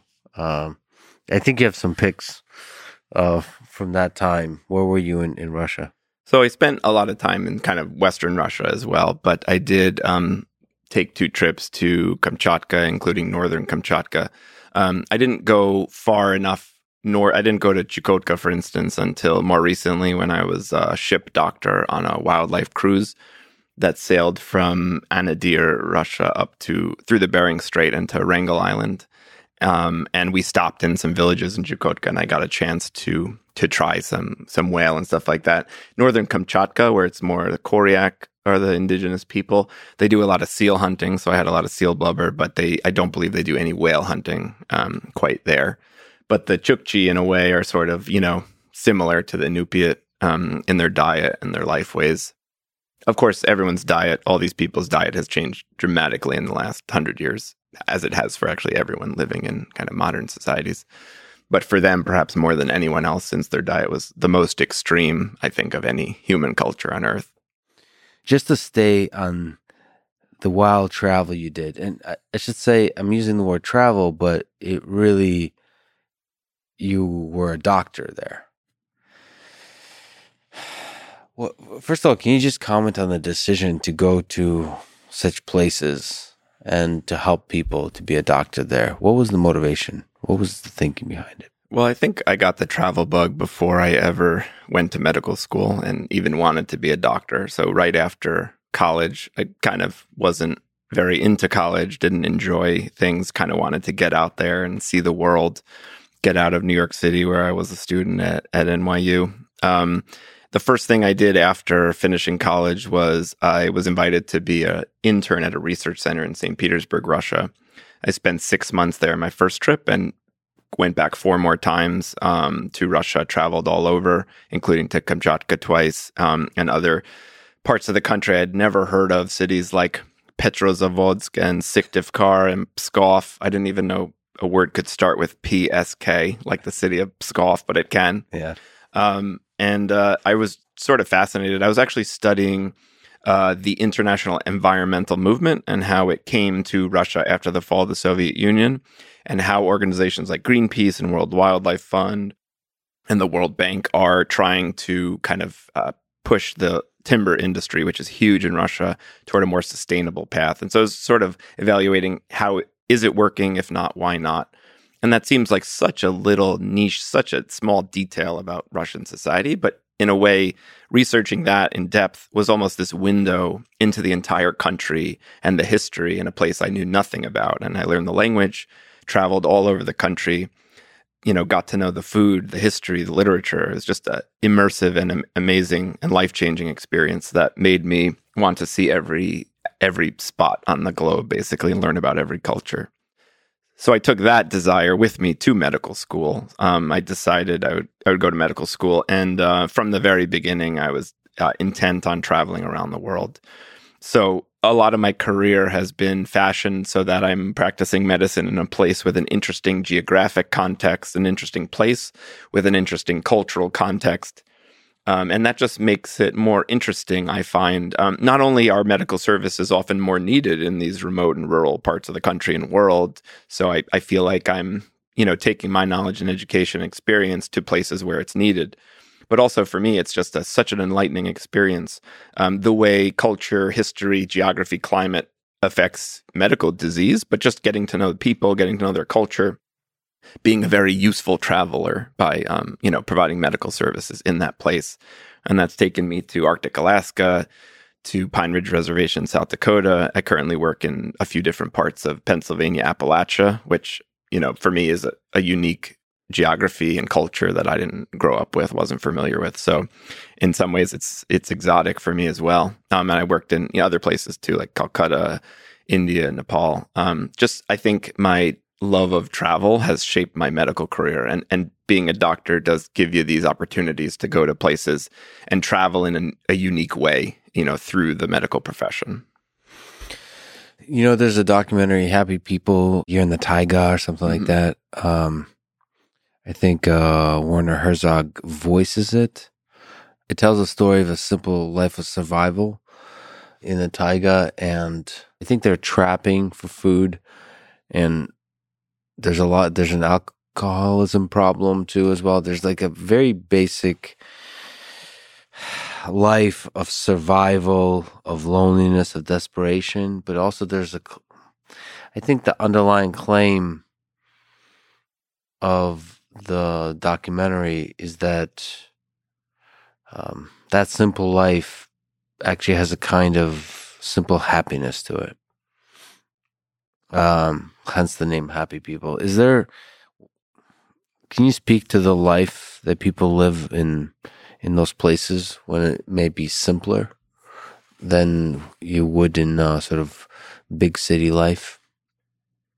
It's definitely very different for sure. Um, you know, I guess I found like in some of the remote villages of Kamchatka, I was actually surprised how similar they were in that, you know, there was, the, I saw the same family strife, the same fights, the same, you know, kind of pairing of relationships and bickering and politics and you know in a way it, i'm from the new jersey suburbs and yet being being in this remote yeah. you know uh, village of nor- northern kamchatka i remember writing an email to my friend about how just it seemed so similar even though on the surface it was this exotic other world the incredible material know-how they must have to get their food from the land you know that the number of animal species, plant species, the behaviors of the animals, seasons, um, how to live that way. In a way, it's more complicated in a way that I find fascinating how people live on the land and the knowledge and experience it takes to do it well and survive.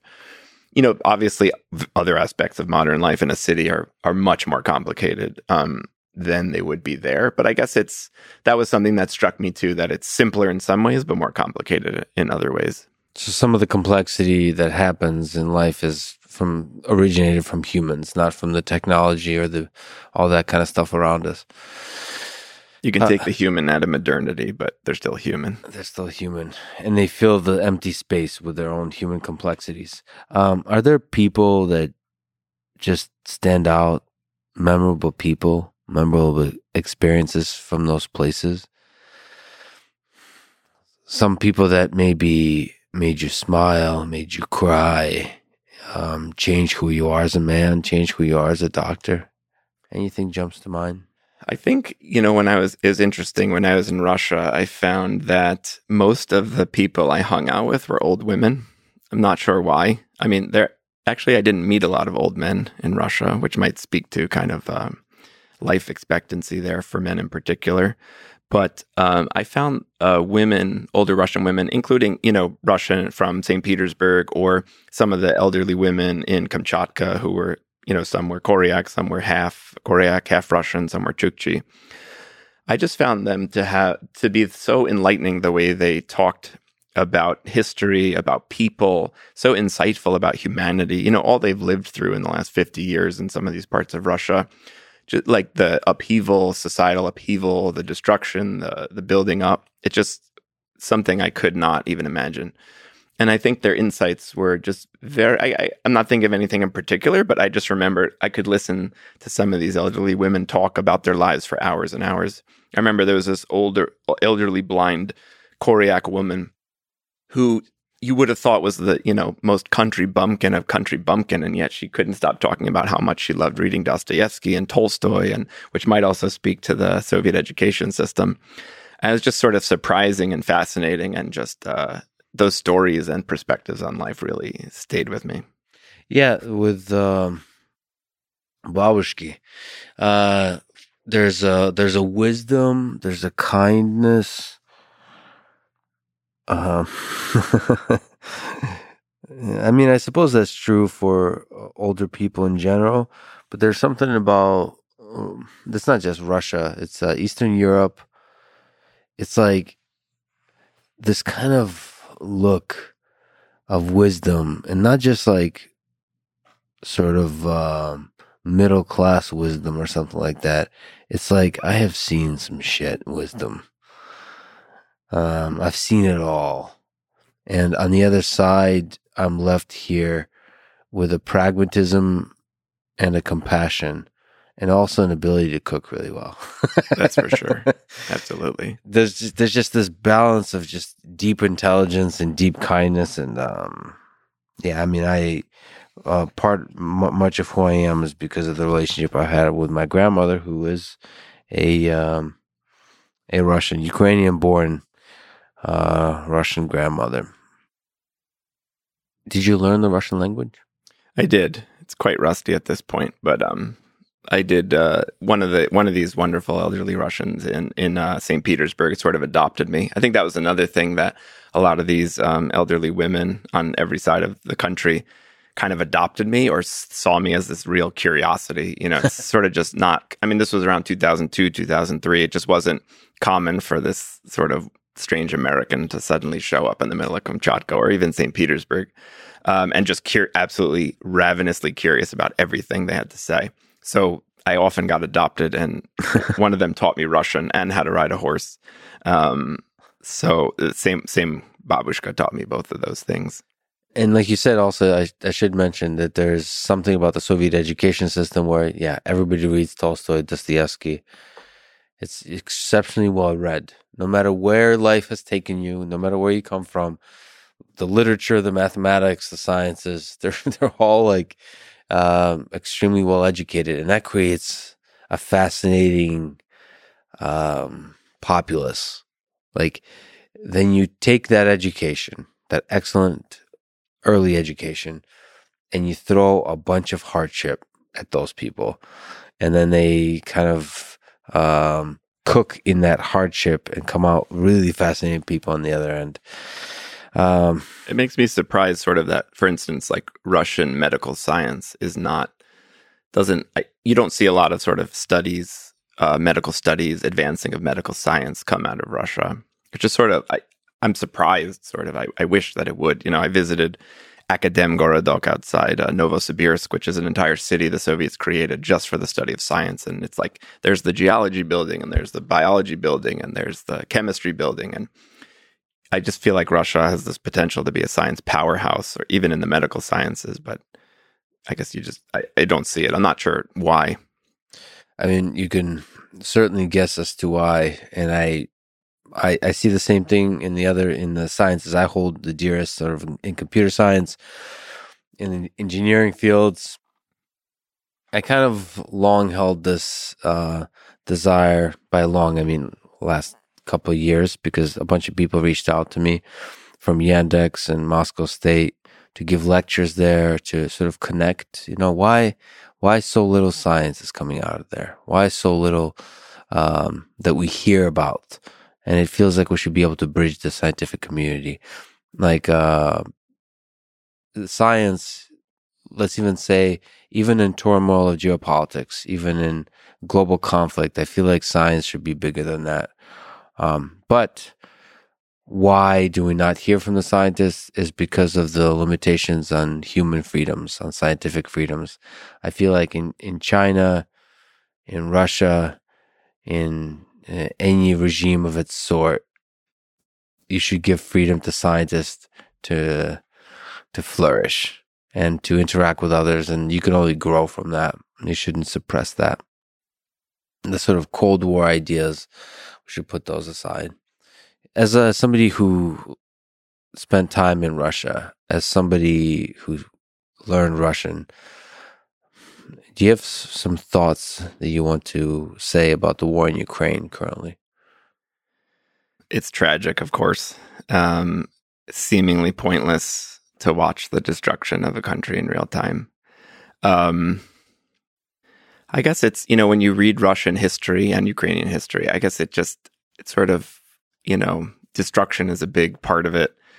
The populace being beaten down is a big part of it, you know, from the Mongolian hordes um, through the Tsar and the Soviets and Putin. I guess, you know, it's just in science, in particular medical science, it feels like this sort of unrealized potential. You know, the, the, the culture is so beautiful, the people are so smart and well educated.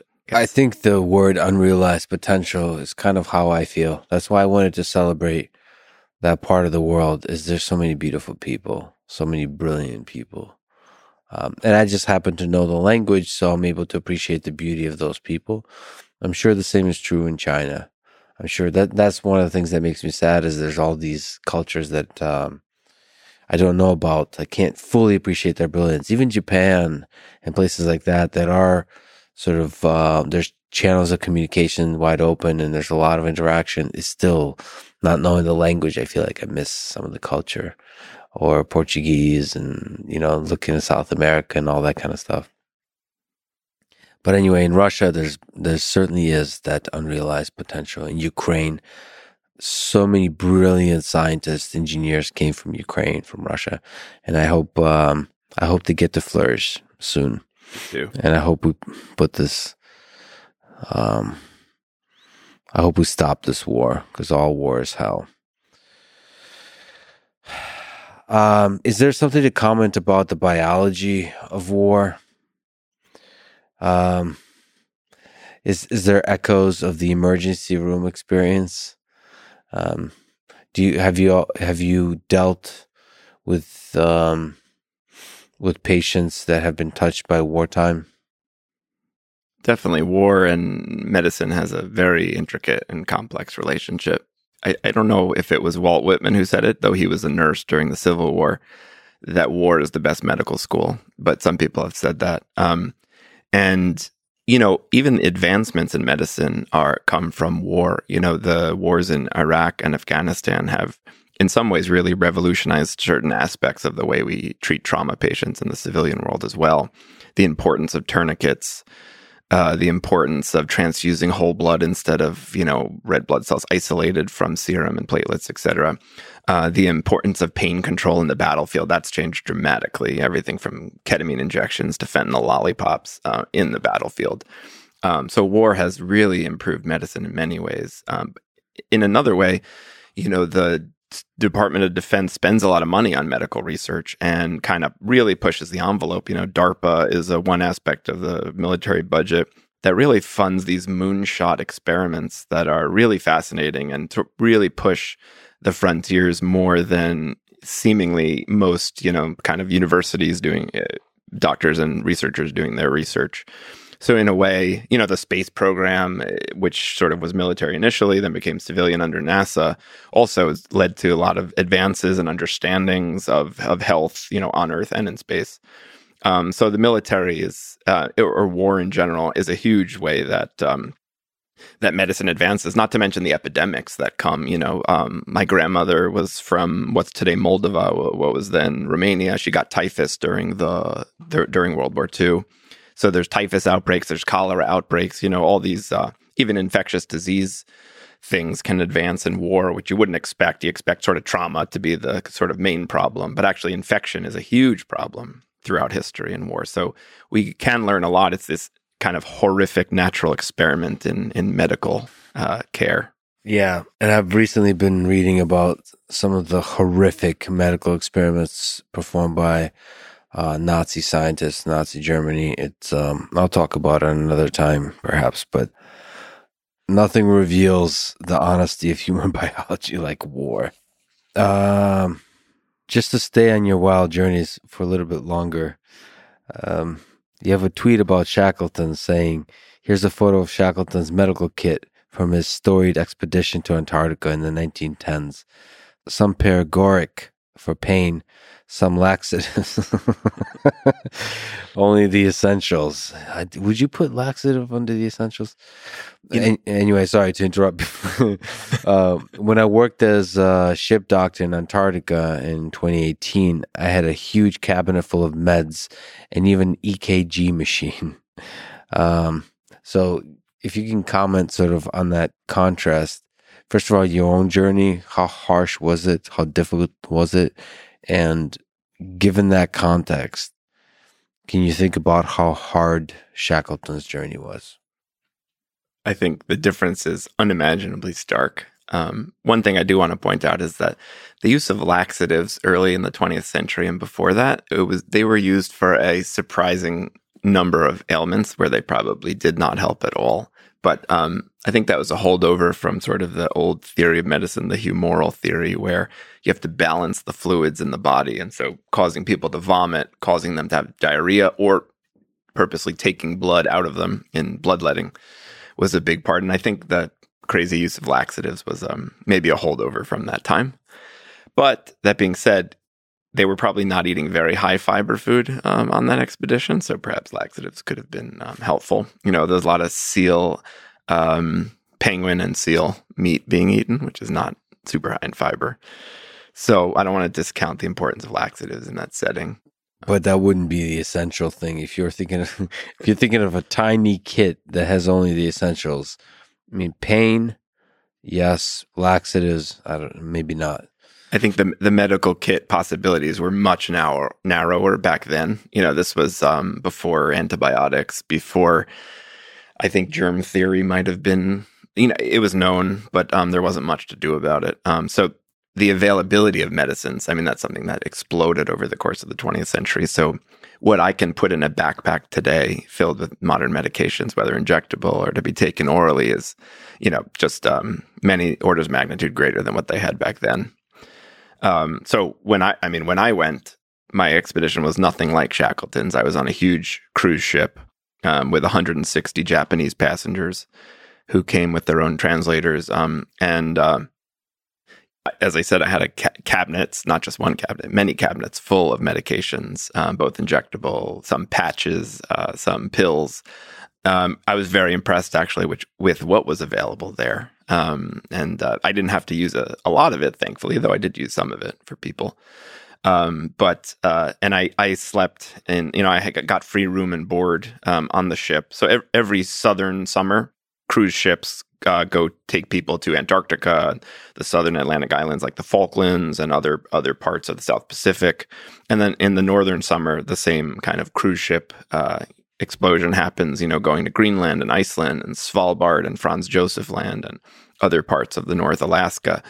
So, uh, and every ship needs a doctor. Um, so it's a great opportunity. They want specifically ER doctors, you know, to deal with emergencies.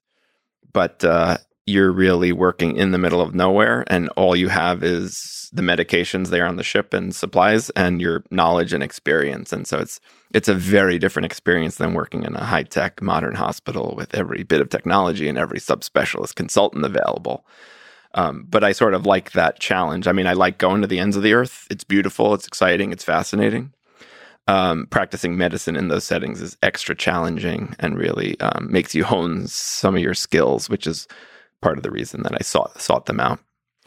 Do you uh, see echoes of some of that same effort? I've gotten a chance to interact with astronauts and those kinds of folks working on space missions. Do you see some of those same echoes of challenging efforts going out into space and maybe landing on Mars and maybe beginning to build a small colony on, on Mars?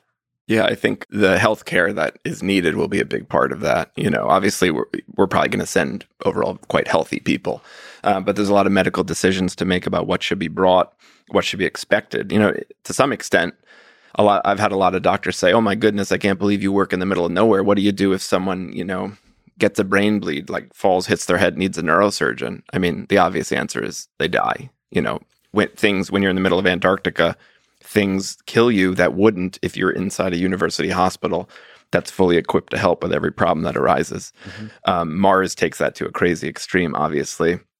Um, I know that even going to Antarctica, different countries have had different strategies. I believe it was Australia used to kind of just in anticipation remove people's gallbladders uh, just so that it wouldn't get inflamed because that is a very common medical emergency. So they would just remove it beforehand, even though it was not diseased at all, just so that while they're stuck in Antarctica over the winter, for instance, um, that wouldn't be a problem. You know, there's many other issues that can arise. But so th- those are some decisions to make. Maybe the people who go into Mars should have their appendix removed, their gallbladder removed.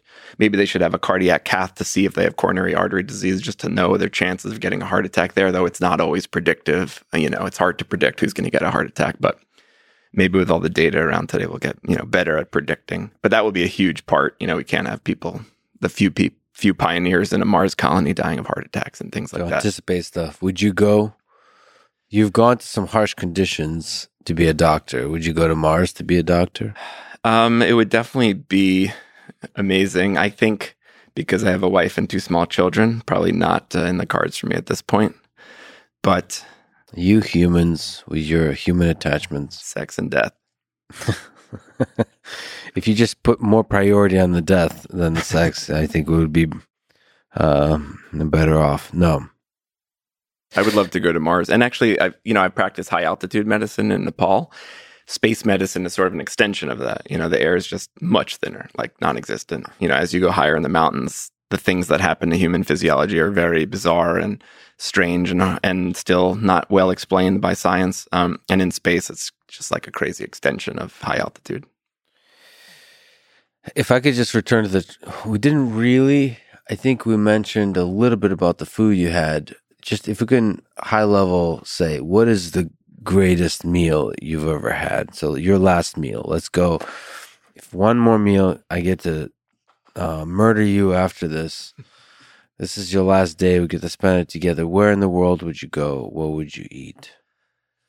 I would say the most delicious thing is bone marrow, and I would love a full meal of bone marrow for my last last dish. I did on my birthday in 2002 ate a kilogram and a half of crab meat in Kamchatka, and that was also amazingly delicious.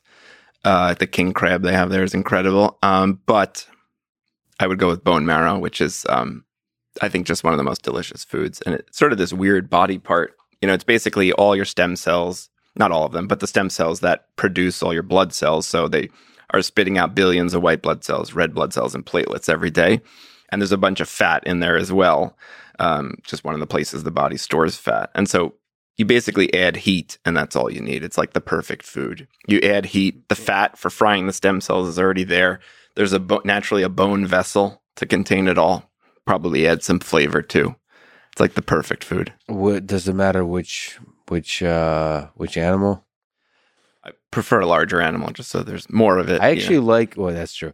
I actually really like sort of bone marrow from like chicken bones. Like, right, just sucking it out yeah, of the bone. Yeah. Yes, I'm I'm known for leaving absolutely nothing edible on the plate except bone You itself. know, there's one other human I know that loves um, bone marrow as much as you do, and that's Joe Rogan. So go. it's unnatural how much that man loves bone marrow. I understand why. It's I love the steak part. The bone marrow, like you know what? Let me um, let me argue with you because I don't know. Um, it could be an acquired taste, but there's just too much. It's like too much with too little work for it. like it's as if you gave me lobster meat without the lobster having to clean the lobster. hmm I, I just feel like I'm spoiling myself. There's so it's very fatty. It's I don't know. Maybe I want to work for something that tastes like that. Well, if you start from the whole animal, you do have to work to get at it, right? Right. A lot of animals have the um, teeth and the jaw muscles to chomp through bone. We do not. So, um, you know, when you buy it from the store, it's already sawed up. Um, but I've definitely gotten marrow out of deer bones, you know, with a hatchet, just chop off, Just chop off the fat end and start spooning it out. well, maybe I'll revisit it. That that's fascinating. And where where would you eat it? Where in which place of the world? Hmm. Is is there something about who cooks it, who you eat it with? Um, you you're not Hmm. allowed to pick your family. Right. Uh, uh, so like which place in the world, rural or in a city, those kinds of things. You've been to so many fascinating places. I would say I'm Antarctica. I would say is one of the most pis- picturesque places I've ever been. I really did not Mm. anticipate. I didn't know how mountainous it was, and I guess I knew there'd be ice, but just I didn't know how much ice it was. You know, it's ice and mountains, just overwhelming. I just, you know, as as kind of overwhelming bone marrow might seem to you, sort of that feast for your eyes.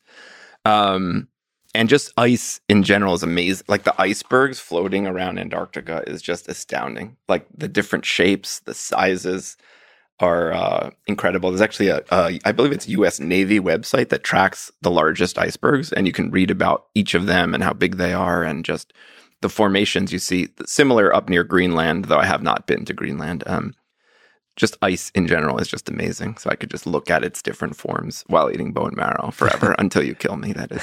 yeah, and, and afterwards we go. It's back to the death of the death and sex. I.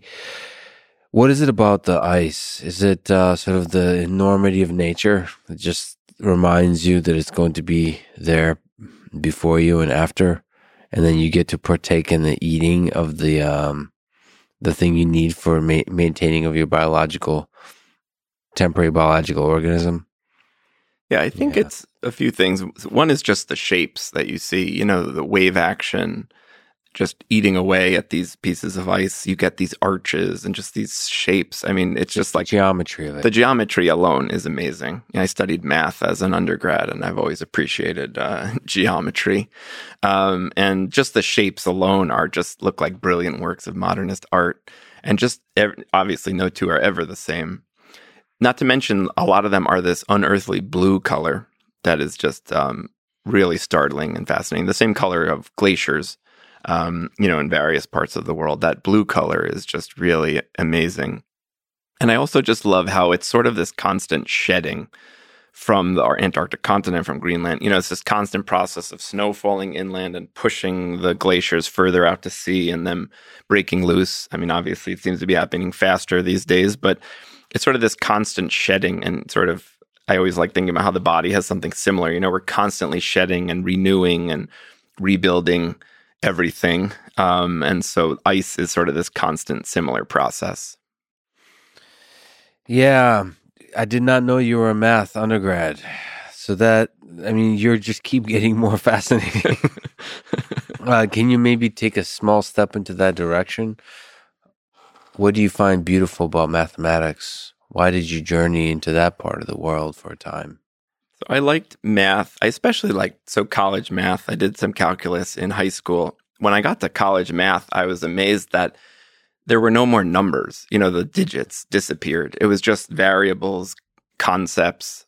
You know, um, there was almost no more numbers at all. It was like this totally abstract, um, you know, kind of way of thinking, but that sort of reflects the natural world and teaches you about the natural world, though it's sort of this perfect, you know, platonic ideal, perhaps, of the natural world that can still sort of help explain what happens in the natural world. But um, just these concepts are so abstract from like life and from um, you know the natural world. And I was actually getting interested in the natural world at the same time when I was in um, at NYU studying math. You know, I took a tour of Central Park that was pointing. Uh, the guy Steve Brill was pointing out these wild edible plants, and I was learning to identify the first plants and knowing what's edible, what's not. That was totally fascinating and sort of this kind of thing that I felt like was connecting me to nature, and it was balanced with this utter, utterly abstract science, uh, you know, or ut- utterly abstract lessons I was getting in, in math class, where I was thinking through series, you know, as we approach infinity, what happens to these equations and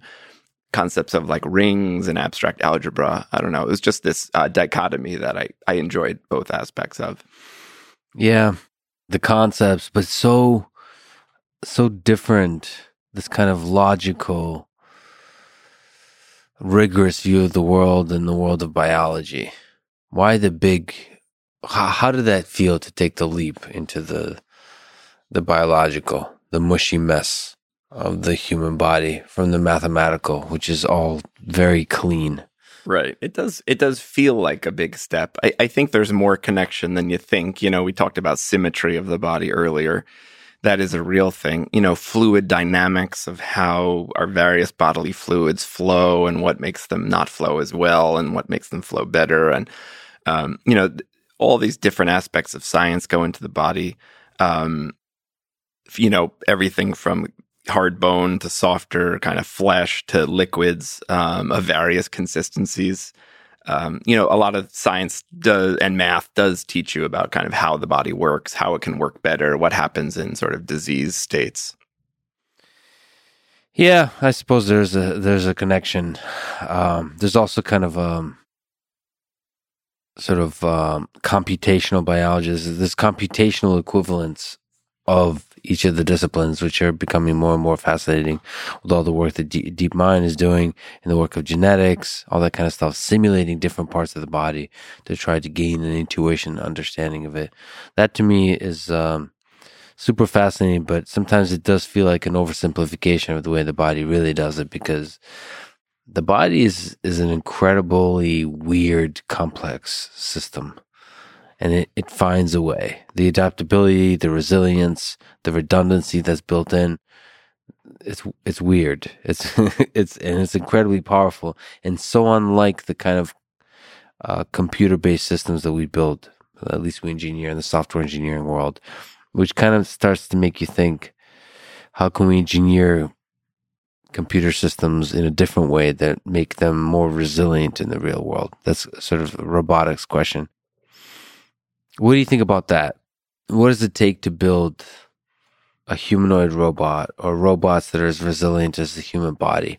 Do you th- how difficult do you think is that problem? Having studied the human body, how hard is the engineering problem of building systems like that guy over there, the legged guy that is as resilient as the human body to the harsh conditions of the real world? I think it's very hard, and we definitely haven't gotten there yet. I think we could probably learn lessons from people who are trying to grow artificial organs in the lab to eventually, you know, transplant into people, which would solve the huge problem of needing to get those organs from others and, you know, the rejection of putting a foreign material inside your body. Your immune system tends not to like that. Um, you know, it, that has advanced a lot recently. I think, I think, um, some advances actually have been where you know we pay a lot of attention to stem cells stem cells stem cells. We can grow whatever we want out of stem cells. But now there's sort of a recognition that the what we call the extracellular matrix which is sort of the you know foundation of the body the thing that holds all the cells into their proper shape and keeps them where they should be um, that is actually crucial. And there's probably a lot of signaling that goes on. Like you stick a stem, stem cell on the right extracellular matrix, it will turn into the kind of cell that you want and take the right shape and position and start functioning. I think that's been a huge, uh, huge advance, knowing that it's not just these, you know, celebrity stem cells that are the answer. It's this kind of part in the background, this sort of just like laying the foundation, the system that you put these cells onto and we're not there yet, but there's definitely a lot uh, happening, a lot of research happening, and I, I think there'll be some advances probably soon. So now on the topic of interaction of uh, computational systems with biology. So if you look at a company like Neuralink or the the whole effort of brain computer interfaces, now there's a neurosurgery component there. We have to connect electrical systems with biological systems. Uh, so just even the implanting is is difficult.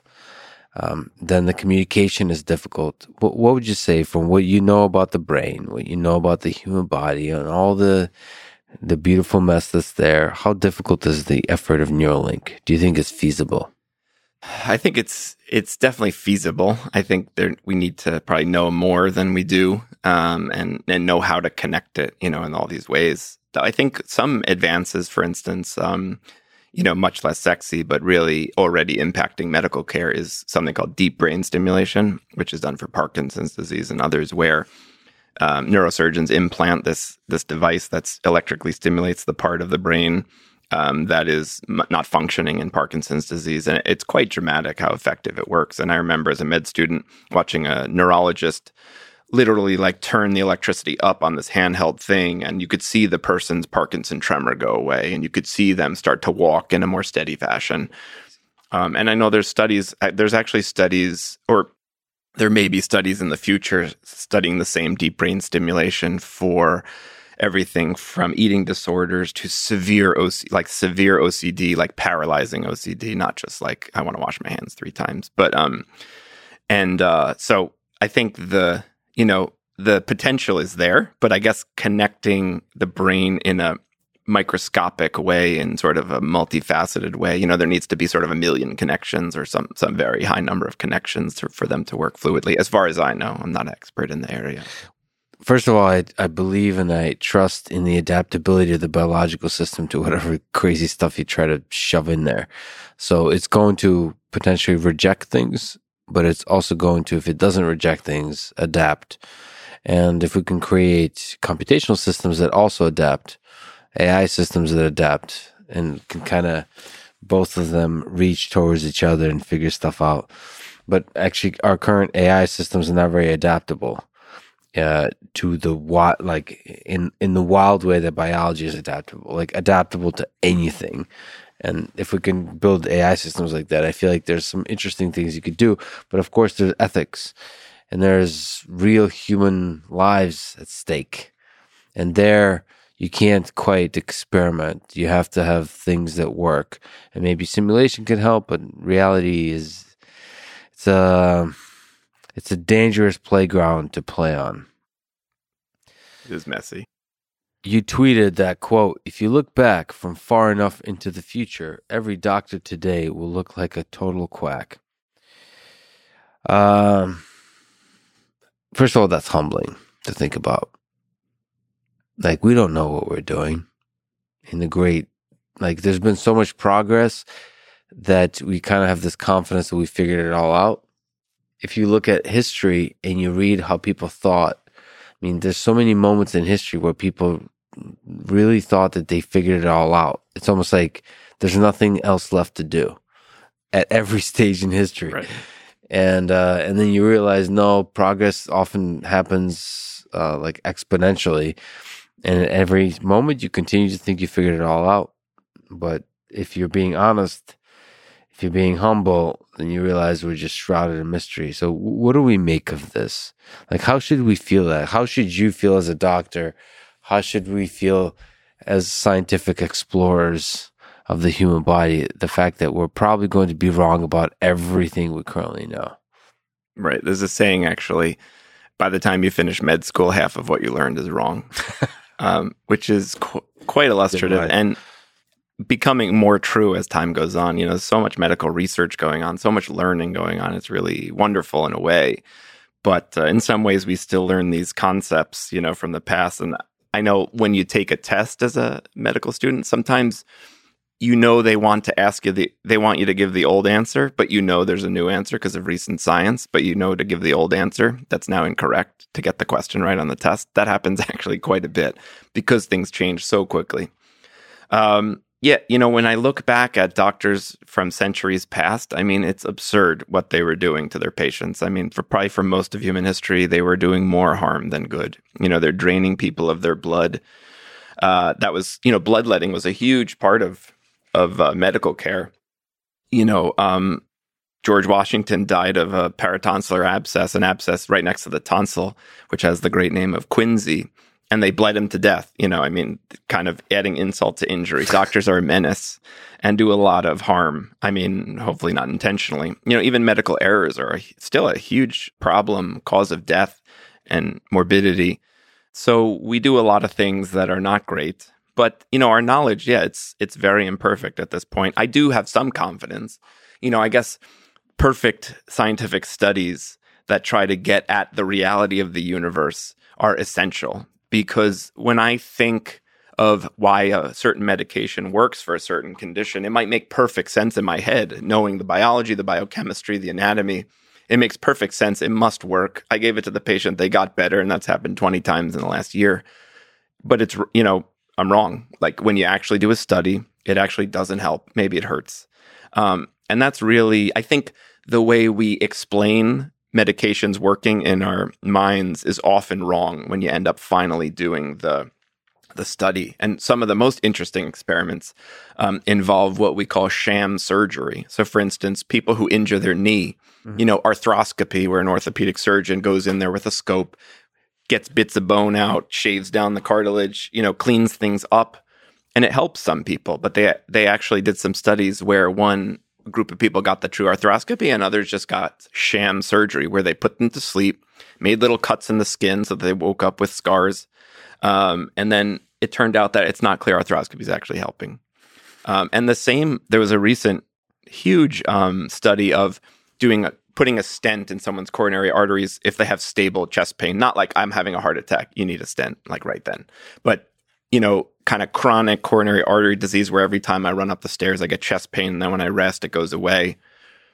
Like obviously, you put a stent, you increase blood flow to the heart. Like how could that not work? But then when they did the sham catheterization, it actually looks like it might not actually help better than the sham.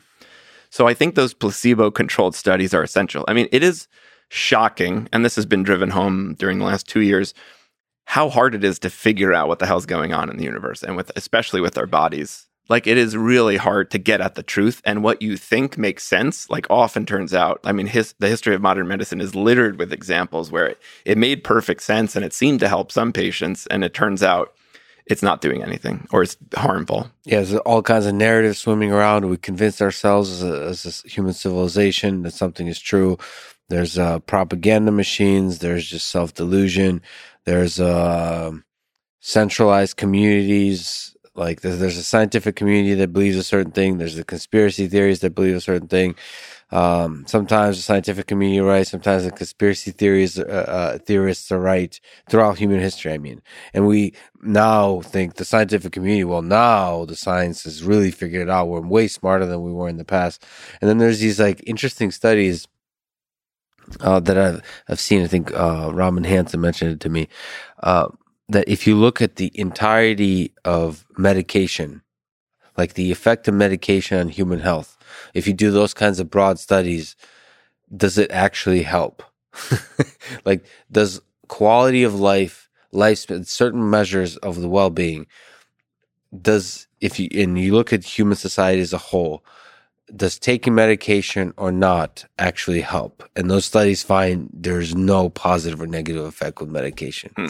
And there, that's a very kind of, uh, interesting perspective. That means you know you could probably argue, uh, you know, a lot of ways. But the point is, because uh, because you can bring up literally a billion cases where medication has significant positive impact on a particular patient, but you have to kind of zoom out and honestly look at the positive effects of medicine, um, of lifestyle choices, diet choices, of uh, exercise or not. You know, maybe we'll find eventually that exercise is actually bad for you. Which, for maybe like there, there's all kinds of things that we're going to. Um, uh, I feel like we're going to figure out. One of the things I think we're going to figure out, everything I've learned about my body, um, is that aside from it being adaptable, there's a lot of very unique parameters that are opaque to me that I'm measuring through this feedback mechanism by trying stuff and learning about it. And one of the things we might learn is that medicine cannot be done without collecting a huge amount of data about each individual human. So like it's absurd to be like if I show up uh, and, and see a doctor, it's absurd for that doctor to have just a, a couple of minutes with me. Like, with just like looking at basic symptoms, looking at such like uh, crappy uh, data. Like, first of all, no um, long term data, no, no longitudinal data, no historical data, no um, detailed analysis of all the possible things, not just the related to your symptoms, but related to other things that you're not complaining about, just giving you a full picture of the data and then using AI to help the human doctor highlight the things that you should perhaps pay extra attention to. I think we'll look back at this time as ridiculous that doctors were expected to help anybody whatsoever without having the data, without having a huge amount of data about the human body. Like you're you have to do so much with so little data. it's very 19th century. it's very 19th century. So it relies on the brilliance of doctors and of course the intuition, the instinct you build up over time. Right. And that's quite powerful. The human brain is pretty pretty damn good to, for using experience to teach you how to make good decisions, but still it's it's uh it's you might as well be bloodletting. like um it's humbling to think about that. It's humbling. It is humbling and it's important. I think doctors sometimes lose that uh, humble uh, perspective on what they do. And I think it's very important because, as I said, you know, medical history is just medical dogma has been tossed into the trash bin so many times. Something doctors were sure of was the case is not, and it's important to um, to be cognizant of that. Um, you tweeted about somebody that had a big impact just by reading about him on my life as well. I still think about him. Uh, rest in peace, Dr. Paul Farmer, a big inspiration to me. His medical career was a testament to what one person can do to improve the world. So, who was Paul Farmer and what made him a great doctor and a great man and um, somebody who was an inspiration to you? So, Paul Farmer um, was a kind of pioneer of global health. He um, started Partners in Health, which is a kind of an international health organization that operates originally in Haiti, um, also Rwanda and elsewhere. And um, I think he was just so a zealot for getting health care to some of the poorest people in the world. And he, I remember reading some of his books and a book about him by Tracy Kidder that's really great, Mountains Beyond Mountains, about how even when he was a medical student, he was flying back and forth to Haiti in between exams and just with this really intense uh, focus and interest in in getting healthcare to where it's where it's not. And I think traveling around the world, especially to uh, poorer places like India, Calcutta, Nepal, you really see how unevenly the benefits of modern medicine are spread over the surface of the earth. Not only if you're because if you're in Antarctica and have a heart attack, you're in serious trouble. But um, you know, just medications that cost pennies a day um, can help people. You know, a lot of children in India under five die of diarrhea, and all they need is oral rehydration solutions to uh, to stay hydrated. You know, most of them can't afford IV fluids, for instance, to get admitted to the hospital, and really dehydration just kills hundreds of thousands of kids throughout the world. Not to mention pneumonia, bacterial pneumonia also is a major uh, cause of death in children under five, and many of them, not all, would be saved by amoxicillin, which is just pennies. Um, and I, for me, you know, I I took a had a path and I wanted to have a career in global health. And I started traveling abroad to India and elsewhere when I was a medical student and I continued doing that. Paul Farmer was sort of one of the first to kind of open everyone's eyes, I think, about the good you can do with just money that we would, cha- you know, change that we would throw away, just you know, put in a purse and forget it, or wherever we accumulate change these days. Um, so that's very eye opening. Um, and while medical science advances, and that's good, you know, we shouldn't forget that hundred year old treatments could save lives in parts of the world where they're just not available. People should definitely read Mountains Beyond Mountains. Just um, it, for me, at least, sort of a person from outside all of it, it was the first person to make me realize how difficult and the amount of humanity that's involved in being a doctor. So it's not some kind of cold economics based argument about where to send treatments and so on. That is there too. Like you said, basic treatments can help hundreds of thousands, millions of people in many parts of the world. But it's also when you have a patient in front of you, there's some aspect of you that's willing to to give a lot of your time, a lot of your money, a lot of your effort to uh, saving them, even though it doesn't make any sense. it's uh it's irrational in some sense, but it's also human, and that's the struggle of every doctor. Like when you have to choose how to allocate your time, how to allocate your mental energy. Right. It's a tough it's a tough choice that a doctor has to make, and it's a human choice. It's not some kind of cold game theoretic choice. It's also a human choice, and it can be irrational in some sense.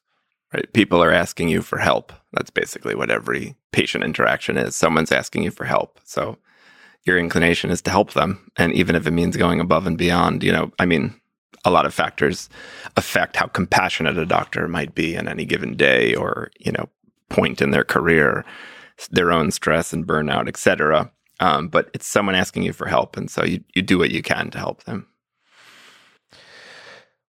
You've done quite a lot of things in your life. It's an interest. It's been an interesting journey, and of course, there's a lot of story yet to be written. But what advice would you give to young people today in high school, maybe undergrad, college, starting out on that journey? Maybe trying to pick majors, trying to pick uh, jobs, careers, dreams, and goals they can pursue. What advice would you give them to have a career they can be proud of or to even have a life they can be proud of?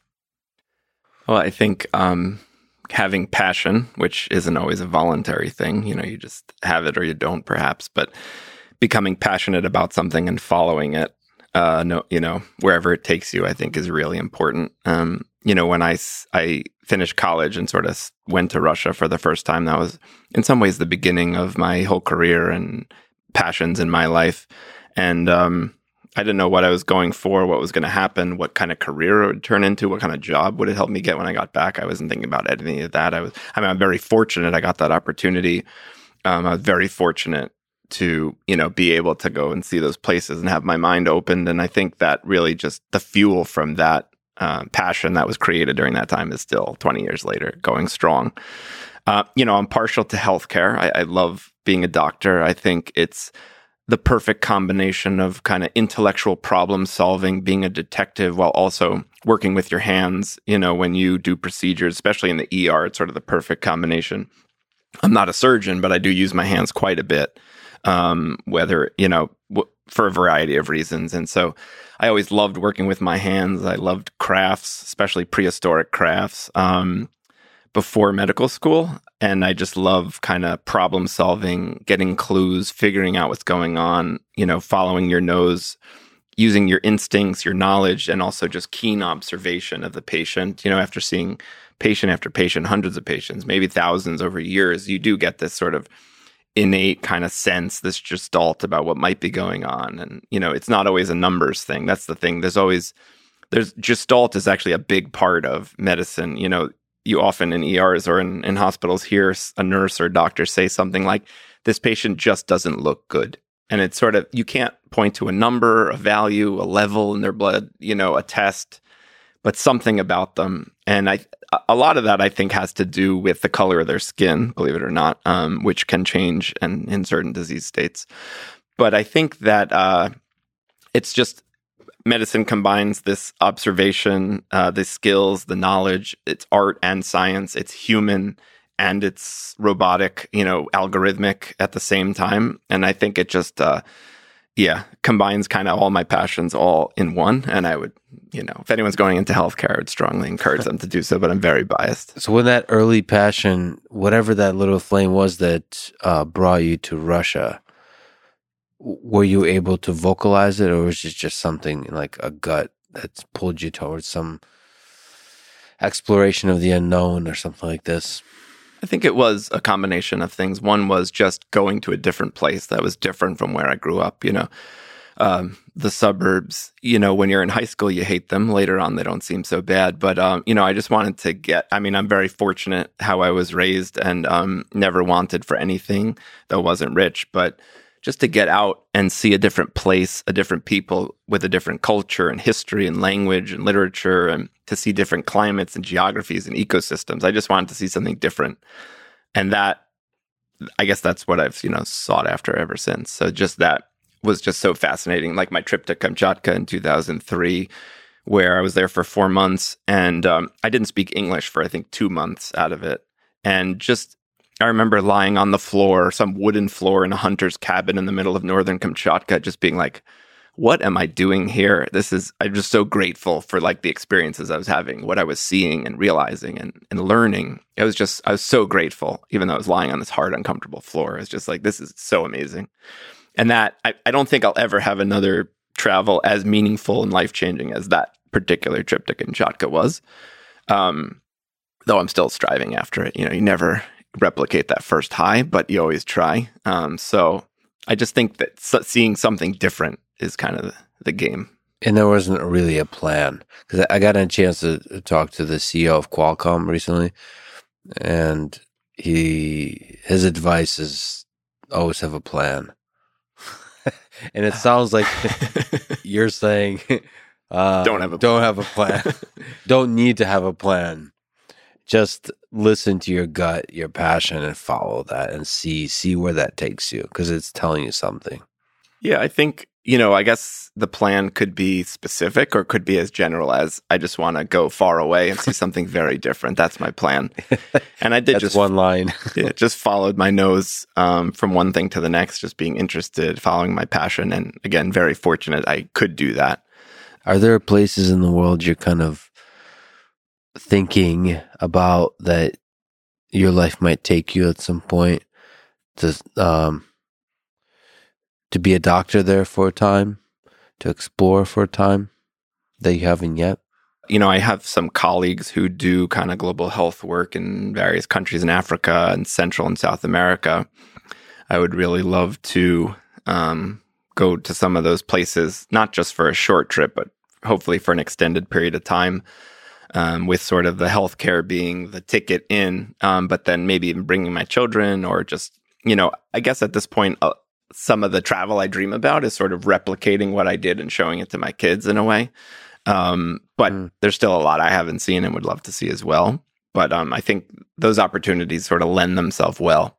Um, you know, as a doctor with kind of the ability to go there and sort of help, but help patients, but also teach medical students and residents. Um, teaching is actually a huge part of being a doctor that's um, underappreciated, but that's actually part of the fun of being a doctor is that you're also a teacher. Of course, the word doctor means teacher, but um, it's come to mean something else.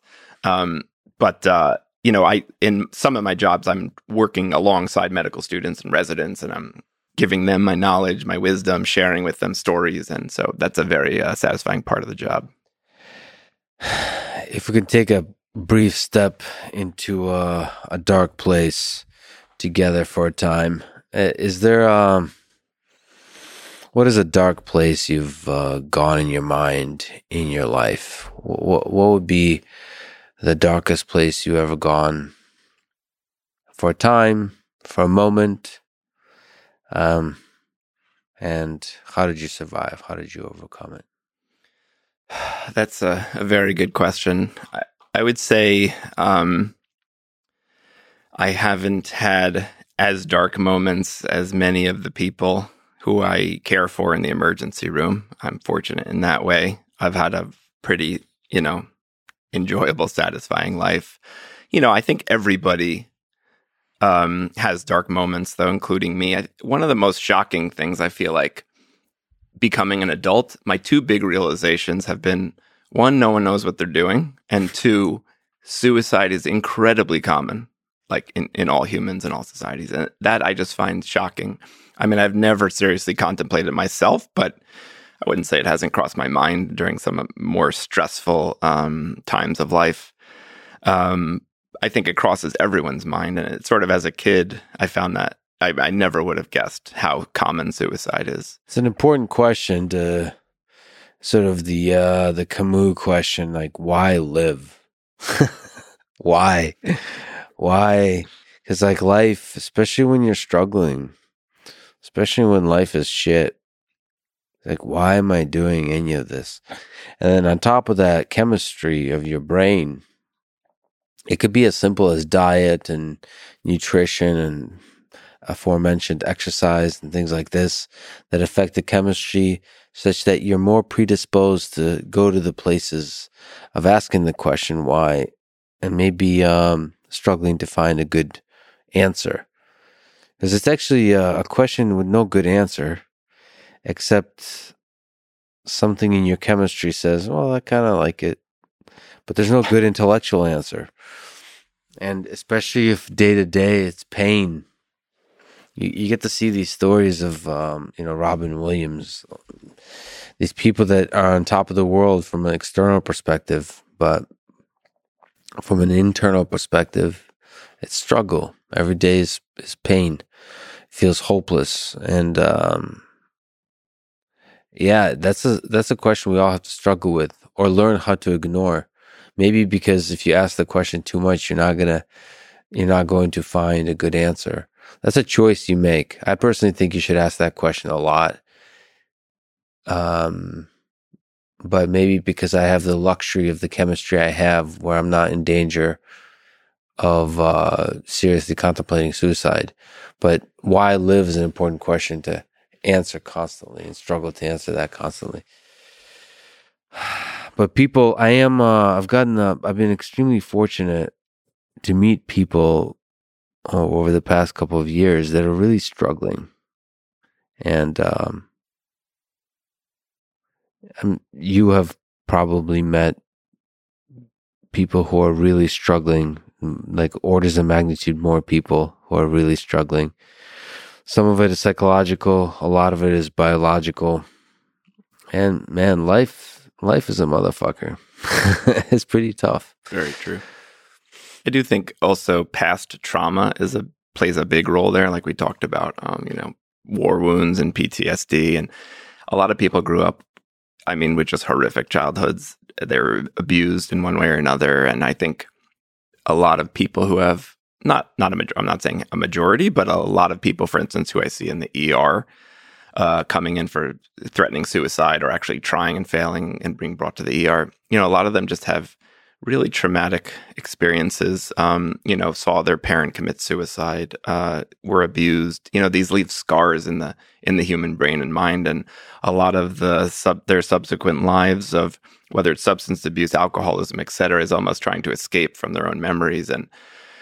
It's sort of such this overwhelming um, battle sometimes. Like sometimes people get ruined, it seems, and just can't be fixed. You know what I mean? Yes, you can improve diet and health and your life choices and seek out your passion and exercise, and those definitely will help.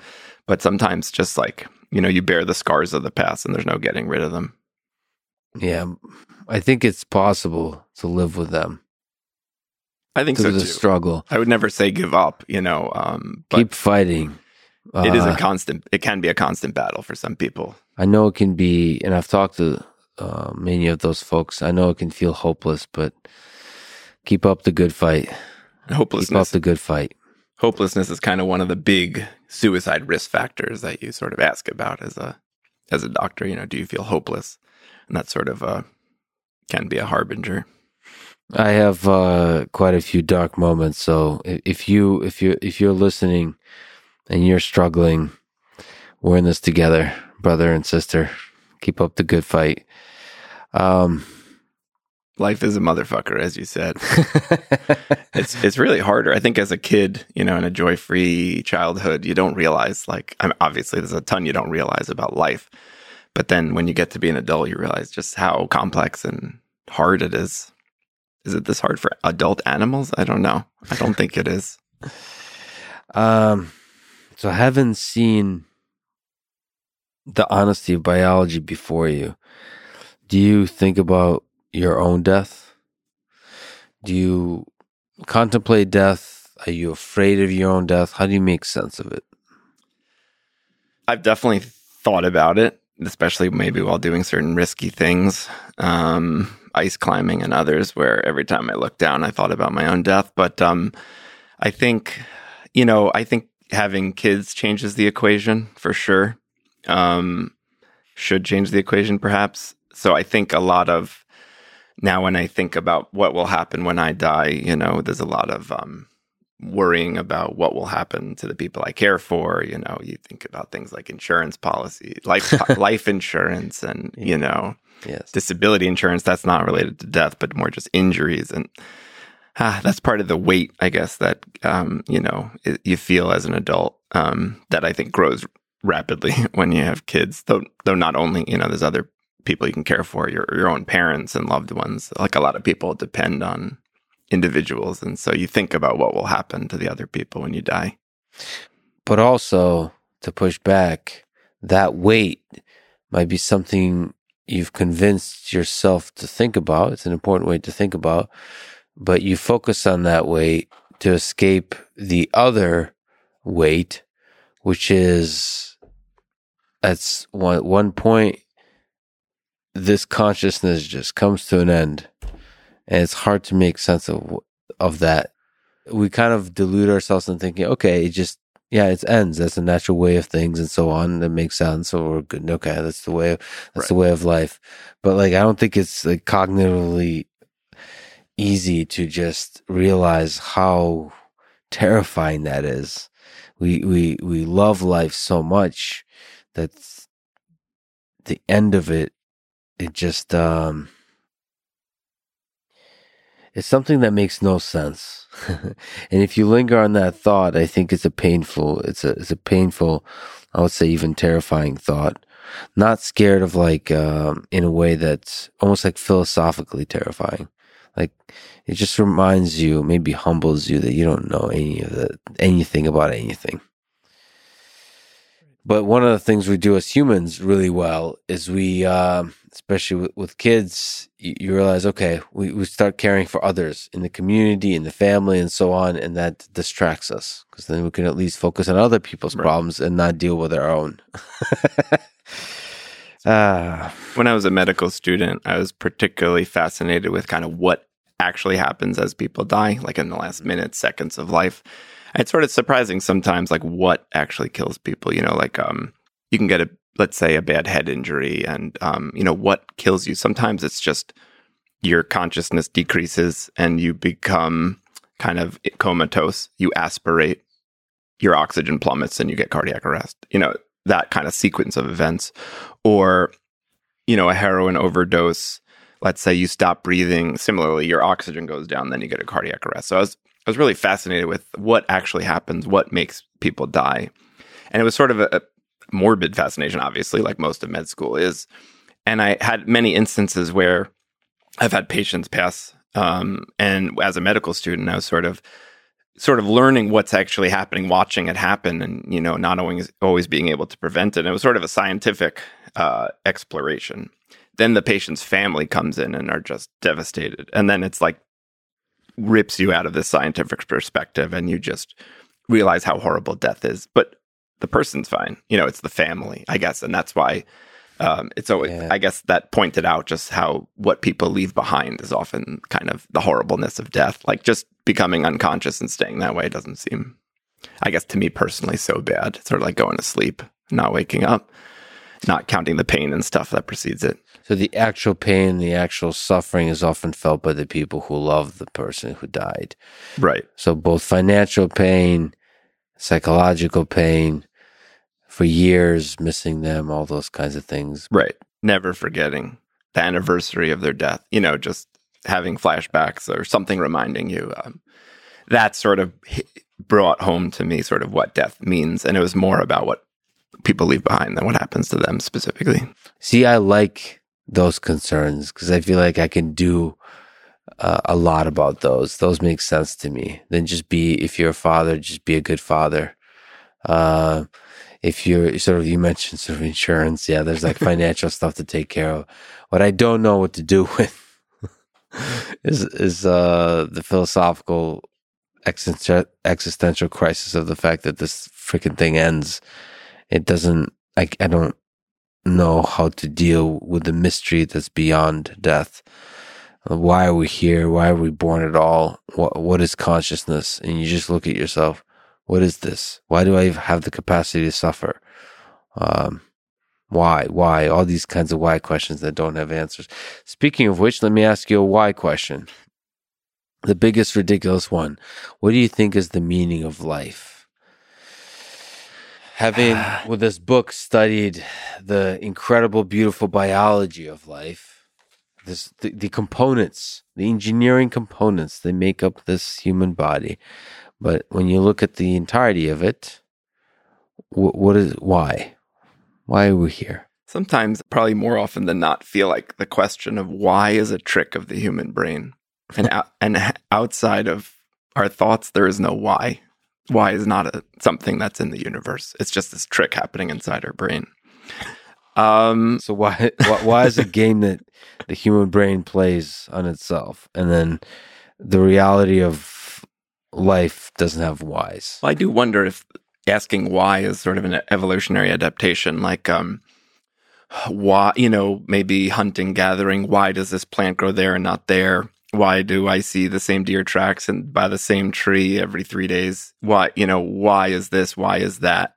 Um, why does this plant uh, make me vomit and that plant doesn't? I guess those whys are very practical and oriented towards survival.